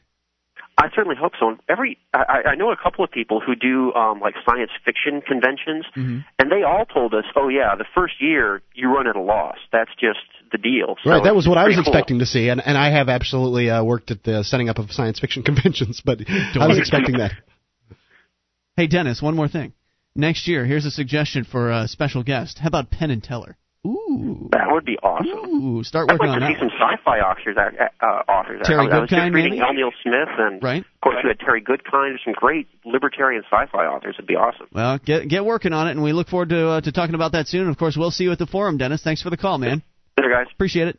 Eight hundred two five nine ninety two thirty one. You know, Mark, that's such good news. It's so I'm so refreshed by that because I was worried. To be honest with you, at the beginning of this year, I had heard rumors that they weren't doing so well with the ticket sales and so we started pushing it even harder here on Free Talk Live, and I know they've been advertising it everywhere and, and really making sure the word got out about it. I am so pleased that they have made the uh, the point that they need to make on this. Free Talk Live's got the muscle. There you go. It does it. L. Neil Smith. Haven't heard of this guy. You I, haven't? No. Oh, I, he's big. He's like a huge sci-fi author who's well, a major libertarian. But I don't have any way to find out about these things. You know, I mean, how you just how, don't what, what, what do you mean you don't? How, how am I going to find out about L. Neil Smith being a libertarian author? I guess it's probably because you don't you you weren't ever in the Libertarian Party, and I think that um, on some of the Libertarian Party newsletters they talk about him. Even when I see a newsletter, I skip over most everything that's not issues Yeah. oriented because I read so much that's um, for work on the internet. Right. And for me, it's harder to read on a computer because I'm old. Uh, you know what you could do, Mark, if you like libertarian fiction.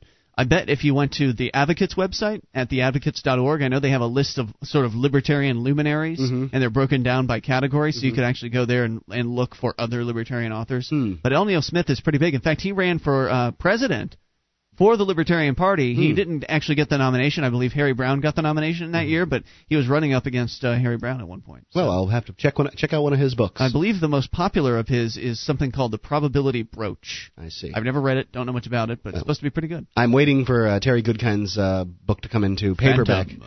Um, is it Phantom? Phantom, the new one, right? The Fan- Phantom's, yeah, the one that's, That's out. I'm waiting for that to come out in paperback, and then and then he's there's going to be the final one. the, the that. final one that is yet to be um, named. Exactly. All right, 800 259 9231. Security crackdown underway in Baghdad. I don't know if we're going to get to that, but there's still so much to talk about on the way, including a very strange marriage initiative. What is it that, uh, that you had something about some sort of marriage thing going on? With homosexuals advocating for a uh, what is it a law that's going to mandate that heterosexual couples actually have children or they'll get their marriage annulled? I'm sure that the um, that the uh, pro same-sex marriage people would uh, take exception to you just calling them gay. Um, from When did I uh, the Associated? Press, you did. You I said did. homosexuals are advocating da da da da da. Right. Did I say gay? No, you said homosexual. Oh, so it's bad to say homosexual? No, I'm just saying that the same-sex marriage people may not Yeah. all be. I I am for same-sex marriage. Oh, I see what you mean. Well, so am I. Yeah, well, we're not gay. Okay. As much as people might think otherwise. From the Associated Press, an initiative filed by proponents of same sex marriage would require heterosexual couples to have kids within three years or else have their marriage annulled. Now, why is that exactly? What's the point? Well, let's read on and then we can discuss it afterwards. All right. How's that? Uh, Initiative 5, uh, 957 was filed by the Washington Defense of Marriage Alliance. The group was uh, formed last summer after the state Supreme Court upheld Washington's ban on same sex marriage. Um, under the uh, initiative, marriage would be limited to men and women who are able to have children. Couples would be required to prove that they have children, um, that they can have children in order to get a marriage license. And if they did not have children within three years, their marriage would be subject to annulment. I don't think I like this idea very much. We'll talk about it here in a little while as to why. Hour number three is on the way. You can take control of the airwaves and bring up anything at 1 800 259 9231. That's the Packet 8.net toll free line. Anything goes. Hour three's coming up. This is your show. It is Free Talk Live. One of the bonuses you'll get as a Free Talk Live amplifier is access to our classic archives. For just $3 a month, you can become an amplifier and you'll help us get on more radio stations and MP3 players. Get the details at amp.freetalklive.com. That's amp.freetalklive.com.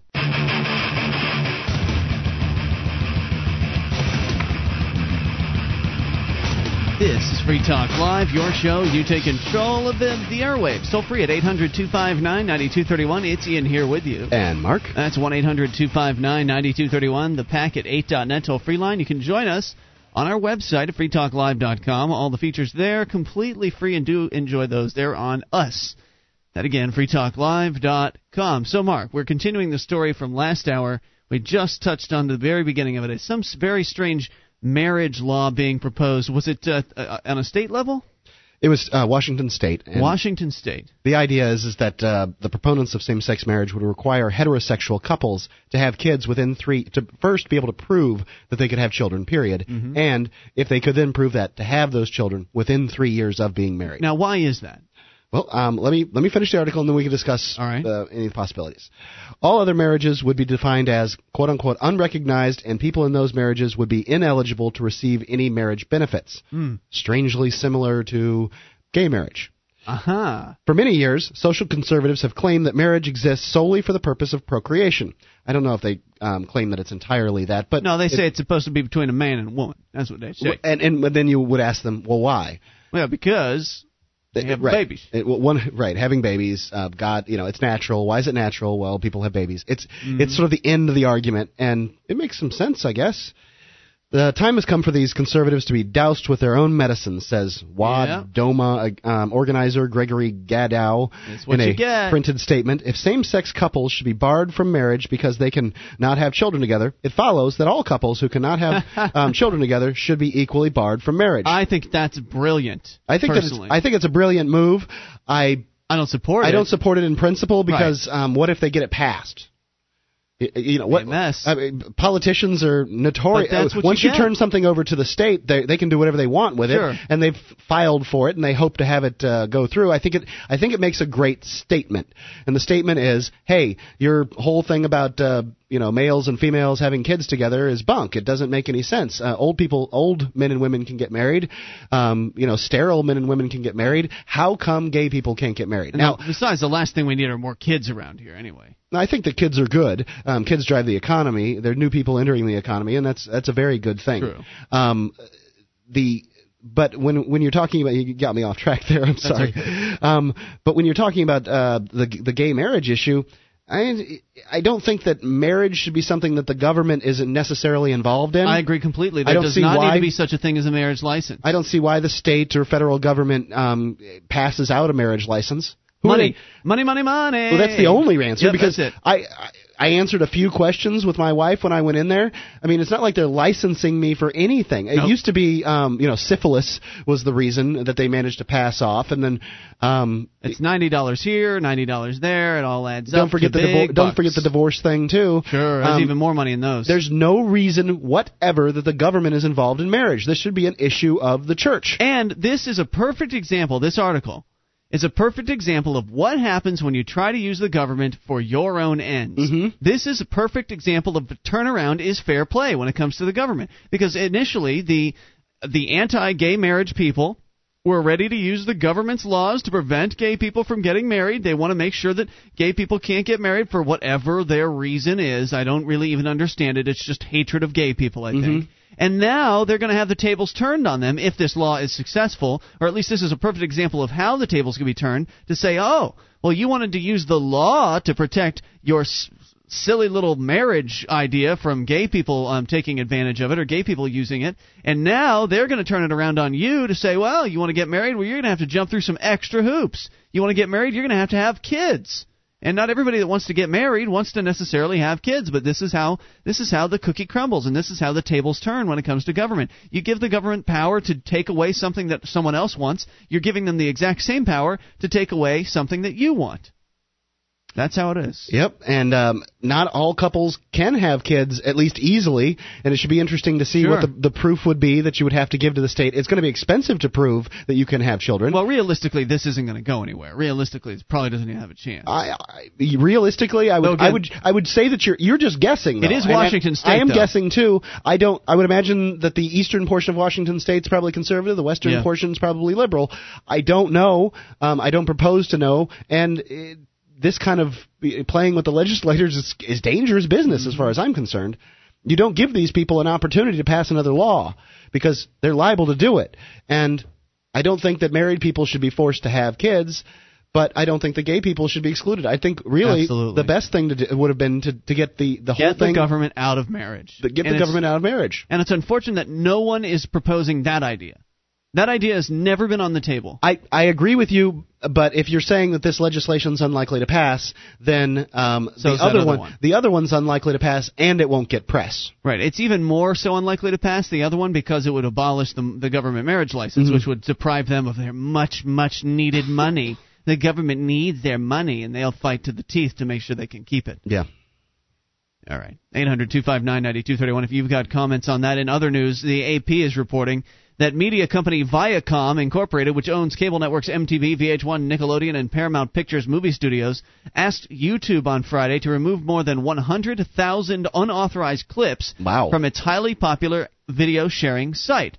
Now, what this story is all about, as you'll see here, Mark, is essentially new media versus old media. Mm. It's the old dying monster versus uh, the new media gi- giant that is YouTube. Intellectual property too. Intellectual property, but th- it's interesting. They're just being asked to move the to remove the videos at this point. It's not a court order or anything like that. So that's good. It's good that they didn't go to court over this. I'll tell you, I've But- seen a lot of uh, regular television type clips on YouTube. Mhm. I enjoy being able to do that. Um, I, I like the so do a lot of people because you don't have to watch the whole show. You don't have to watch the commercials. somebody can tell me an important part in some Saturday Night Live bit that I'm never ever going to watch Saturday Night Live. I'm sorry, never going to do it. Nothing is going to occur that's going to cause me to watch Saturday Night Live Yep. besides say breaking both of my legs. It's just going to make it so that you uh, you well. Let's go on here with the story. Viacom said in a statement that after several months of talks with YouTube and its corporate parent Google, it has become clear that YouTube is unwilling to come to a fair market agreement that would make Viacom content available to YouTube users. Viacom said that YouTube and Google had failed to deliver on several filtering tools to control unauthorized video from appearing on the hugely popular site. The company was now asking YouTube to take the clips down, but stopped short of filing a lawsuit. Under federal copyright law, online services such as YouTube are generally immune from liability so long as it responds to takedown requests such as these, which YouTube often does. Less clear legally is what happens when another user posts the same video, something commonly done on the free video sharing site. You see, YouTube is so big. There are so many videos and so many users on there. There's no way they could possibly know what all is on their site. How could they? How could they? You could go on there tonight, Mark, and upload a clip of whatever, and nobody's going to know about it because there's so many videos being uploaded. They don't have the staff to go through and watch every single one of them to make sure that it's not copyrighted material. Right. It's just not physically possible to do. so when they go through and, and erase, uh, when they go through and get rid of some of these things, they're just sort of barely covering up the problem because as soon as one's gone, another one can be uploaded. As soon as that one's gone, another one can be uploaded. So it can go on forever. And in fact, YouTube said uh, on, in a statement that it would comply with the request from Viacom and said that it cooperates, quote, with all copyright holders to identify and promptly remove infringing material as soon as we're officially notified. But I love what they added to the statement, and this is what they said. They said also, quote, that it was unfortunate that Viacom will no longer be able to benefit from YouTube's passionate audience, which has helped to promote many of Viacom's shows.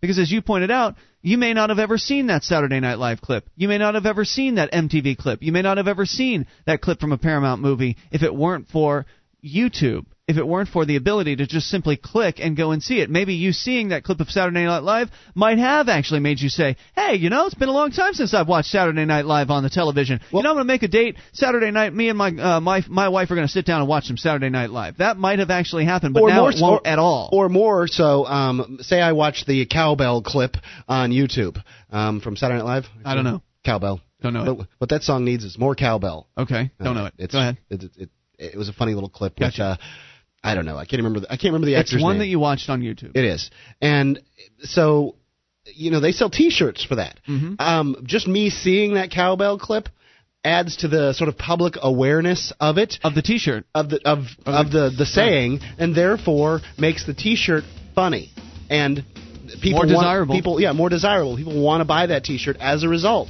So, So, they're they- shooting themselves in the foot here. They are being silly. and I think it was. I think it's a big mistake, and I hope that other companies decide to leave YouTube alone. And if they're not posting entire shows, then who cares?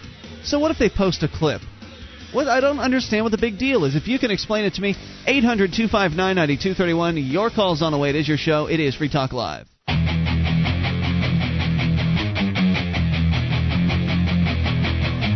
This is Free Talk Live, your show. You bring up anything toll free at 800 259 9231. It is Ian here with you. and Mark. Once again, that toll free number 800 259 9231. You can join us on our website at freetalklive.com. All the features there completely free, including updates. You get signed up for the updates, and we'll clue you in whenever there's something fresh to announce about the show. So get on the list at updates.freetalklive.com. That's updates.freetalklive.com. Is there a young person that's important to you? Give them financial literacy. A Kid's Journey to Getting Rich by Jewel Thornton shows kids how to grow up financially free, save early and often, and how to develop passive income streams. The key to financial freedom.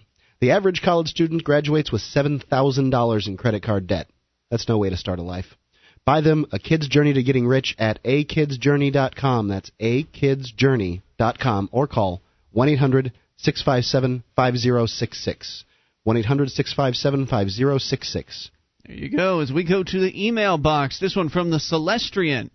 He says, Guys, I know my time was short recently when I was on the air with you, but I had some more ideas regarding the conversation and some examples pointed out. But for interest of brevity and readability, I'll try to remain as general as possible. He's talking about the conversation that we had a few weeks ago called purist versus pragmatist. We were talking about the difference between, well, you and I, Mark. Um, I'm a libertarian purist. You're more of a libertarian pragmatist. That's pretty accurate. And uh, though I will support pragmatism if it indeed moves us in a more pro freedom um, position.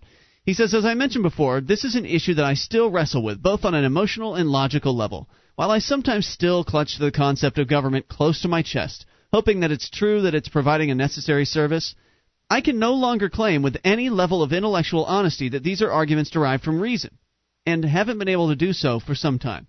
I can no longer claim, uh, let's see, or he says, uh, the only plausible argument I can give for the necessity of our government is the fact that there are other governments out there.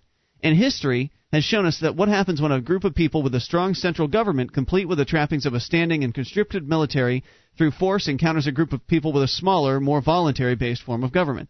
The former destroys and then subsumes the latter. Therefore, my feelings on government my feelings of government being necessary are not positions founded upon logic and reason, but rather the fear of other governments. And quite frankly, Well, that seems logical and reasonable to me. well, Um, he's about to break it down here. Okay. Quite frankly, the fear of unknown consequences resulting from venturing into the unknown.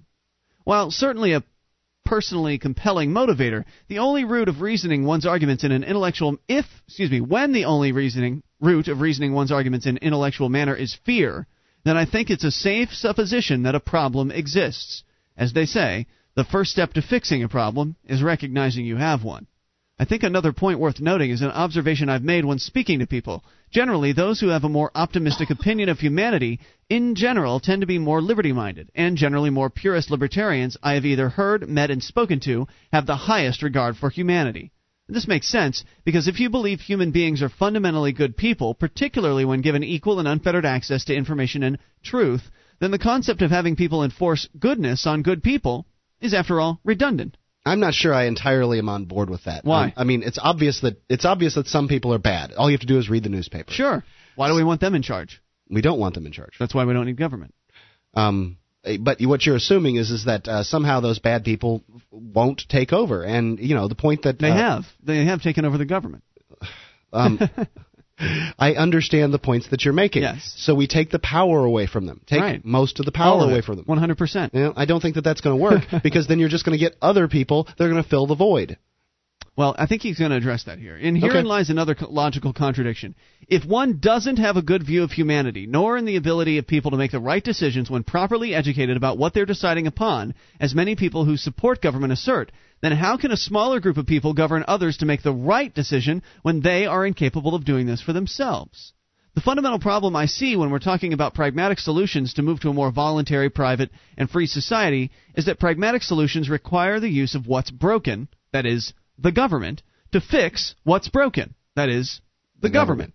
And that's a problem. This can be extrapolated out into any circumstance and will only generate more of what's broken rather than what's less any or rather than less anything the government implements short of an out and out immediately closing department of x's doors and or burning or destroying all records and documents in that department's possession is going to be subject to some waste at some if not all levels as all of their other programs initiatives directives regulations ad infinitum so what well the so what of all this might not be a big deal for the seasoned libertarian as I'm not the first to bring up these points, nor will I be the last. Descending from the general to the personal for a moment, the big punch for me was when I realized that the following.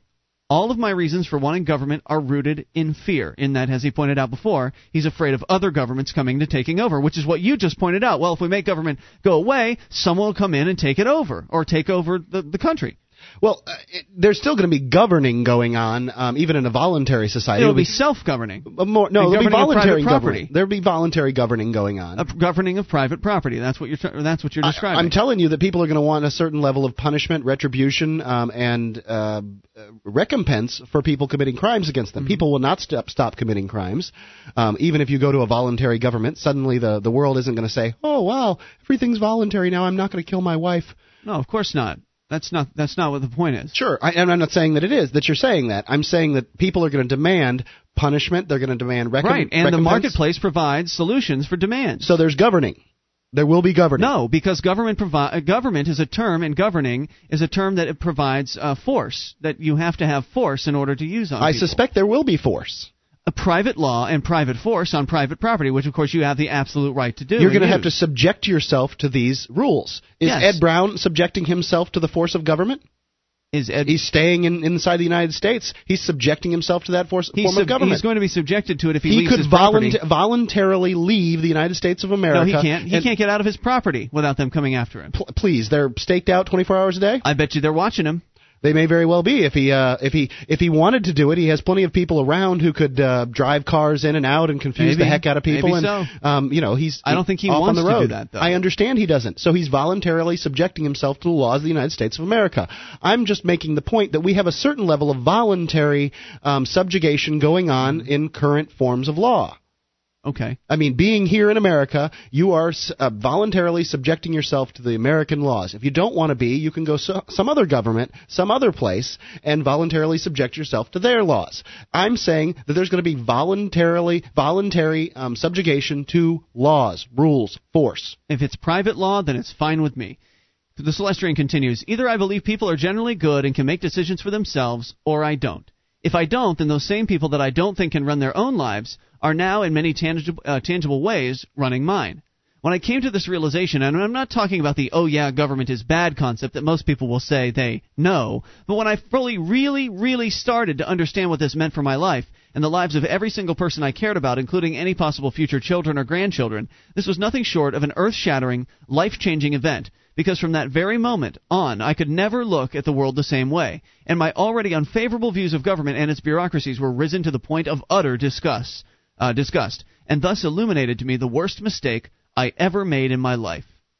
When I was 18, I decided I wanted to spend a little more time coaching wrestling because it was one of the few positive experiences in government school that I'd had. Not ironically, it was also the only team that was mostly coached by non teachers, with the only teacher there being a former private sector professional for over 10 years, who went into teaching as an extended vacation from his aerospace engineering job.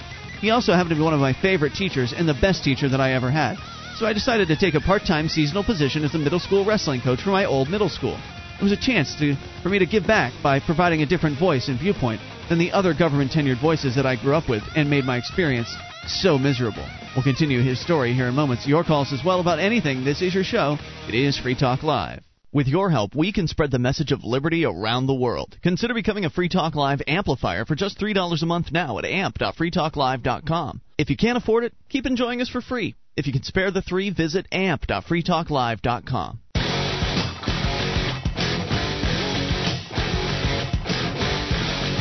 This is Free Talk Live, your show. You bring up anything toll free at 800 259 9231. It's Ian here with you. And Mark. That's 1 800 259 9231. You can join us on our website at freetalklive.com. All the features there, we give them away, and we do ask that you voluntarily support the show by buying some stuff at store.freetalklive.com. You just head over to store.freetalklive.com. You can grab some uh, very cool swag, including Free Talk Live hats. Like you've just got a brand new Free Talk Live hat for yourself, Mark. Which one did you buy? I got the the sock hat, the Scully or the beanie, beanie thing, whatever it's yeah. called. You like it? I do. It's, It's very uh, sharp. It's it's it's a good looking hat. And so those are available. Different types of hats, actually. Different types of T-shirts as well. Our free marketeer flag, which we've now uh, we ha- we now have hanging in the studio, which I think looks very sharp. And Seems to absorb sound a little bit too. DVD classic archive sets as well.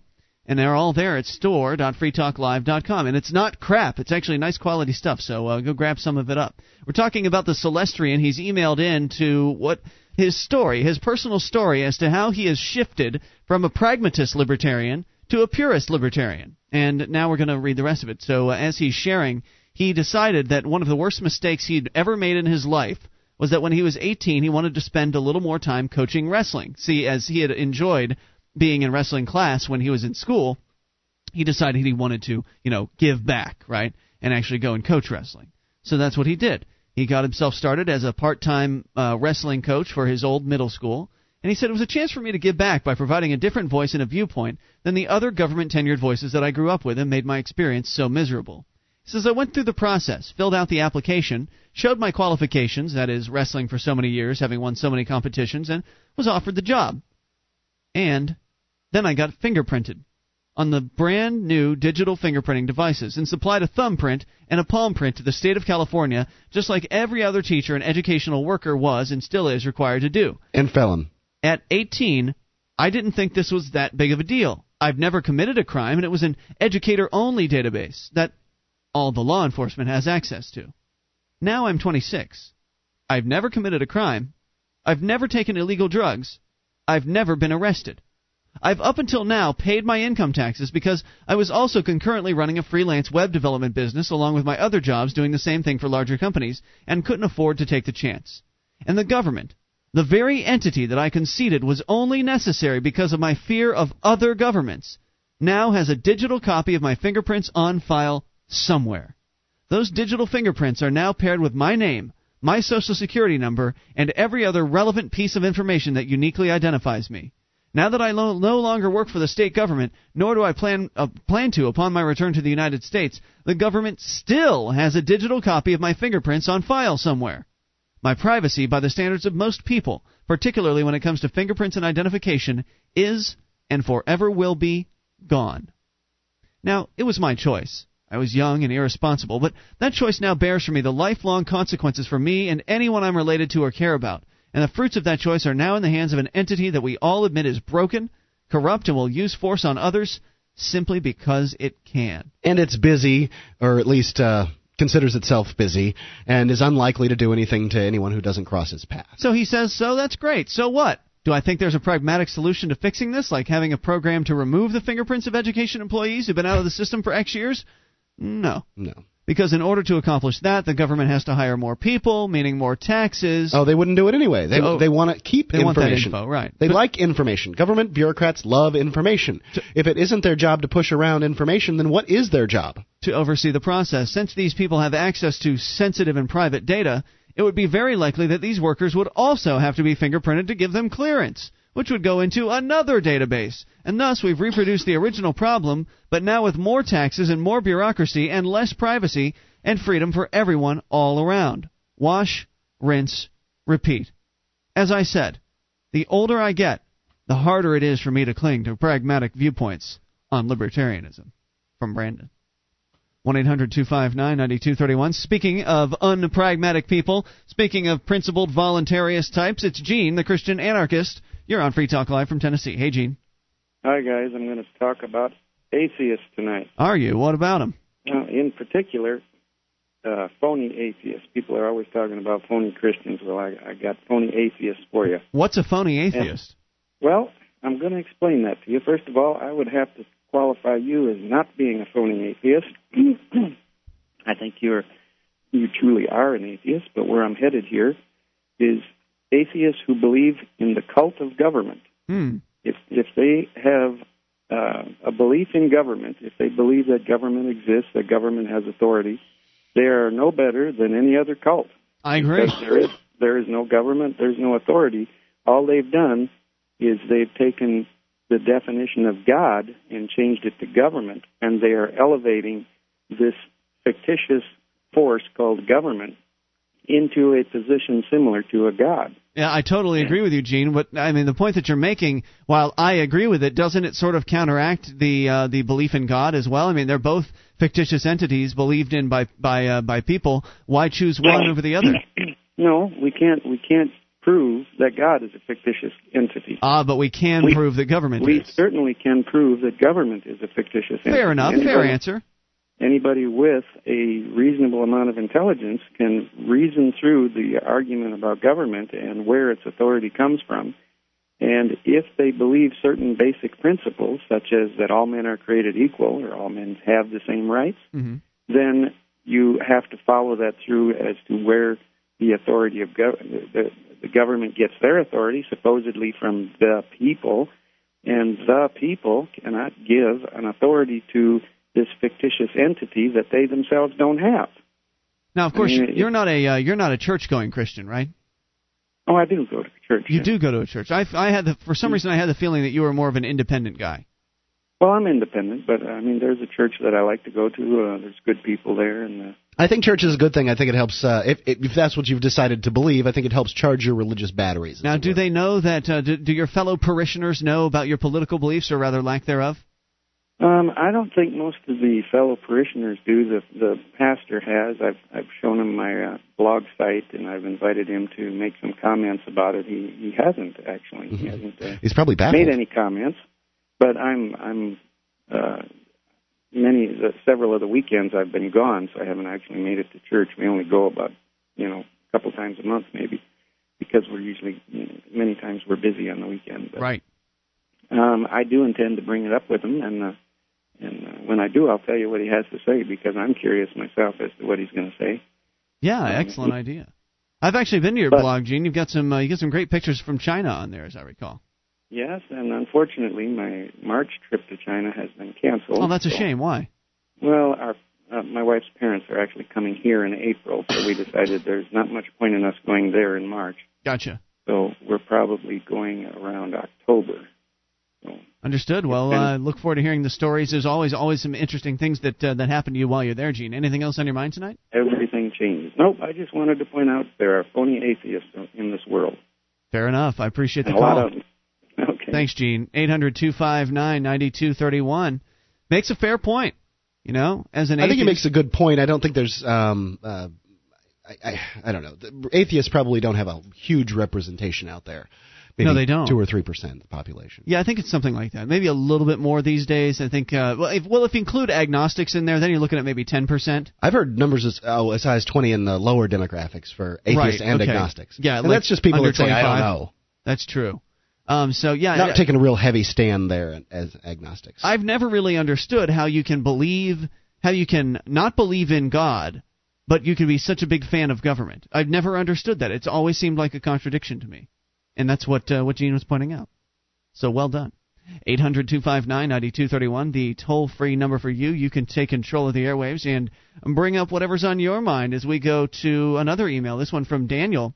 He says, guys, on the Saturday show recently, you read an email that had some common objections about a free market system, as in, what about the evil capitalists taking advantage of the trodden worker, and so on. Well, you and Mark pretty well beat down all of the myths and objections, but you skipped one point that I think should be highlighted. If we get rid of government, it will take some time for society to heal and orient itself. Now, it won't take long, depending on established infrastructure. The free market's very fast to respond, as we've seen it do uh, during disasters like 9 11, the DC sniper, Hurricane Katrina, and the Indian uh, Ocean tsunami. Business people doing whatever it takes to keep their promise, uh, to keep their customers alive, because a living customer is a paying customer, and it looks good in the press. He's got more on this, and your calls as well about how we can heal our society. From Daniel, this is your show. It is Free Talk Live.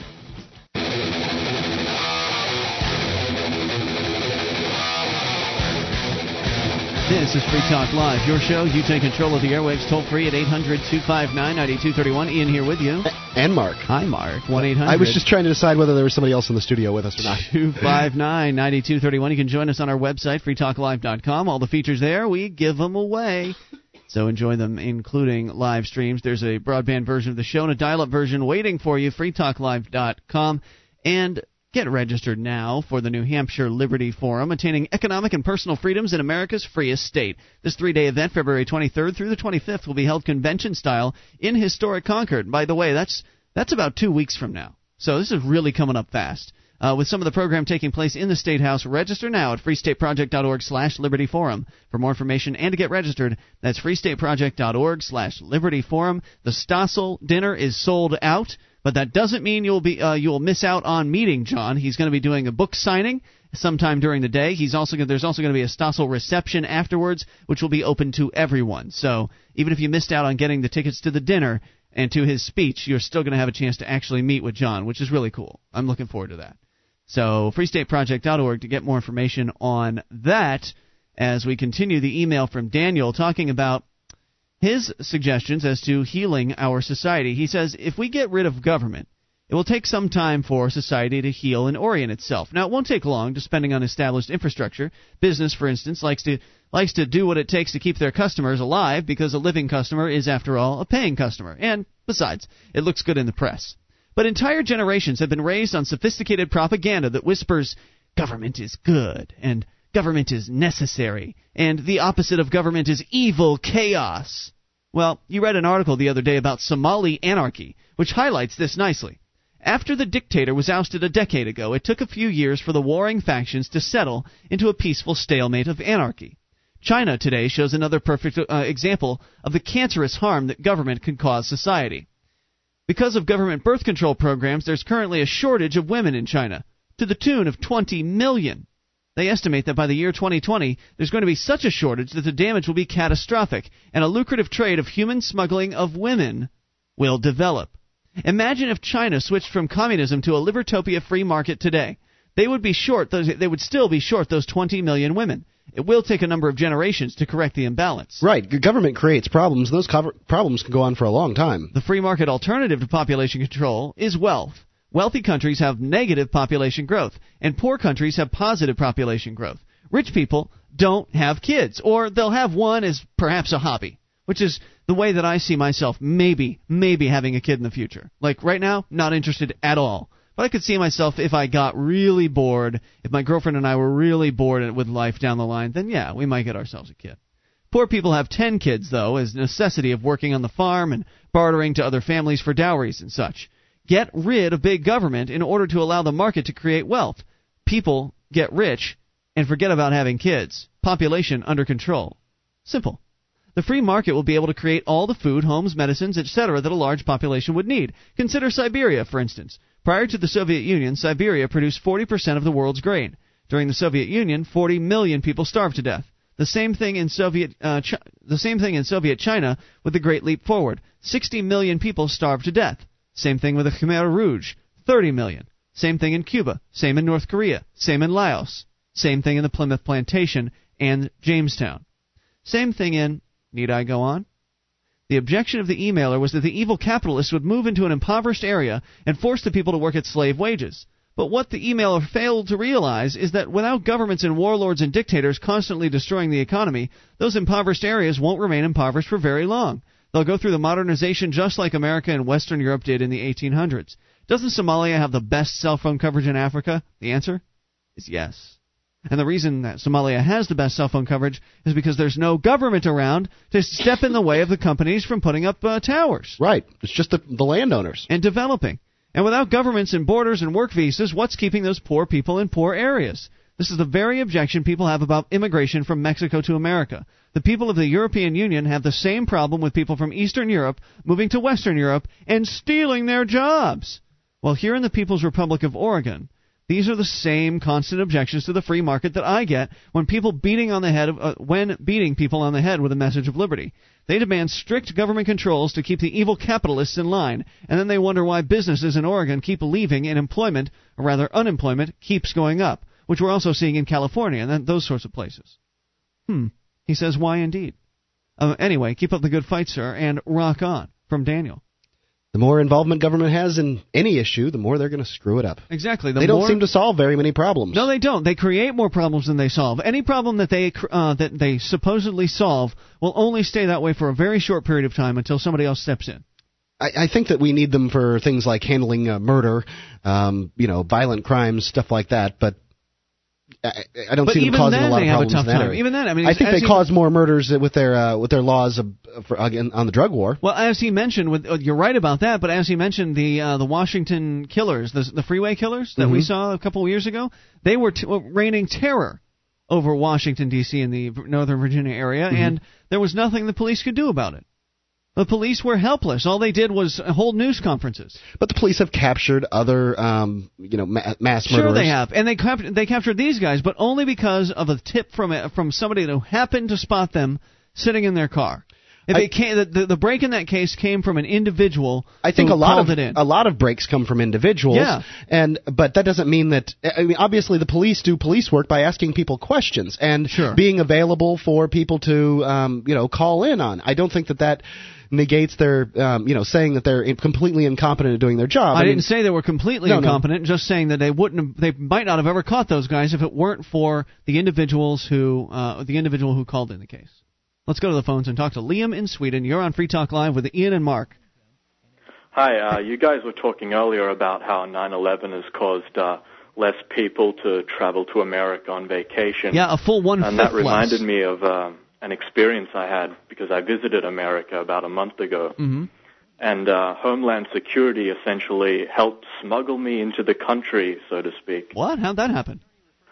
Well, when you travel into America as a tourist, they give you two forms you have to fill out. hmm where you have to answer questions like, were you involved with Nazi Germany during the Second World War? What? And that sort of thing. Are you serious? Yeah, um, and one of the things that you have to fill out on this form is the address of where you're going to be staying the first Right. night of your vacation. okay. And uh, it just so happened that I wasn't really sure where I was going to be staying the first night because I was Oh. I had like three or four offers. Diff- various friends of mine had offered to let me stay at their house, and I hadn't really decided yet. So And um, and so I said this to the Homeland Security guy, and I was kind of nervous. I was expecting him to take me into a room and question me and ask me a bunch of questions sure. because I didn't know where I was going to be staying, and I wasn't able to fill out this form. Why couldn't you And, just pick um, one? Why couldn't you just pick an address? I bet that's what they did. And that's what he did. Ah. The Homeland Security guy wrote a fake address onto my phone. Liam and, wanted uh, to tell the sent me on truth, and um, the guy understood that the bureaucracy would would impede him from being able to t- from telling the truth. Yeah. It would uh, red flag him, so therefore he's like, "Well, look, here's what you do." You pick one. Yeah. Yeah. I mean, that's the most expeditious way to do it, but uh, Liam didn't feel like uh, lying. Well, it's nice that you got a uh, at least a semi-friendly Homeland Security agent there. Yeah, I mean, I would have just lied, but I don't really know how addresses work in the United States, like Mm-hmm. what order you write the postcodes in and that sort of thing. So I wasn't really able to. Yeah, it's really disturbing. We've heard stories from people that have uh, had have had hassles by the Homeland Security people, essentially saying that, oh well, not only do we need to know where you're going to, but we also need to know how long you're going to be staying there, where you're going to be going next. We need to have the phone numbers, the contact information of all the individuals there. It depends on how suspicious they get of you. They can, if they get really suspicious of you, they'll ask you all sorts of impr- uh, all sorts of prying, nosy questions. Did they Yeah, really? they just wait. asked me a few questions when I was in the country the Yeah. last time. Did they really ask you if you were in the? Wait, you're like twenty something years old, right, Liam? Yeah. How, how? Why on earth would they ask you a question about if you were in Nazi Germany in the 1940s? Uh, that's on a paper form that you have to fill out on the airplane. Well, they, they you know, they I believe they caught Demjanjuk, or not necessarily caught him, convicted Demjanjuk on uh, charges like this back in the 90s. He was an 80 year old man or something like that. They just want to make sure that they've got it handled. I mean, you could, after all, be a hundred year old um, former K- uh, uh, Nazi officer. Absurd. At age 20. Liam, anything else Oh, on he's not 20. Well, he's in his Yeah, 20s. they just they give you a form We have to answer yes or no. We have to tick a box, and they ask a bunch of questions like, "Have you been around livestock in the last two weeks?" and Because of were mad involved cow disease or something? Germany, a bunch of questions like Something like that. Nuts. Absolutely nuts. Liam, thanks for the call, man. We appreciate hearing from you. 800 259 9231. You know, I I, I hate to be uh, uh, the killjoy on this, but I do think that it's a re- that um, that transferring uh, infectious diseases across country borders is a real problem. Um, we, you know, the Department of Agriculture has had some success in slowing down some of these things. It's um, bureaucratic, it's huge, it's terrible, but they've had some success. And what's the free market solution? I don't know. The free market hasn't been allowed to come up with one. Well, they certainly aren't, uh, you know, making it not happen. I let's mean, let it happen and see. Let's wait until there's an outbreak and see what happens. Mediterranean fruit fly was a real problem in uh, Florida on oranges. More on the way tomorrow night. Online in the meantime at freetalklive.com. And I don't know why I've been talking like Thurston Howell tonight. See you. Do you like to build things? Have you ever cut wood with a tool? Are you tired of poor quality goods found in the Megalomart? If you answered yes to any of these questions, woodcraftplans.com has a fun project for you to make. We have hundreds of blueprints and patterns which can help all skill levels of craftspeople make wooden lawn furniture, bedroom furniture, yard decor like wishing wells and shadow figures, rocking horses, and a lot more. Visit woodcraftplans.com today. Get a plan and start building. That's woodcraftplans.com.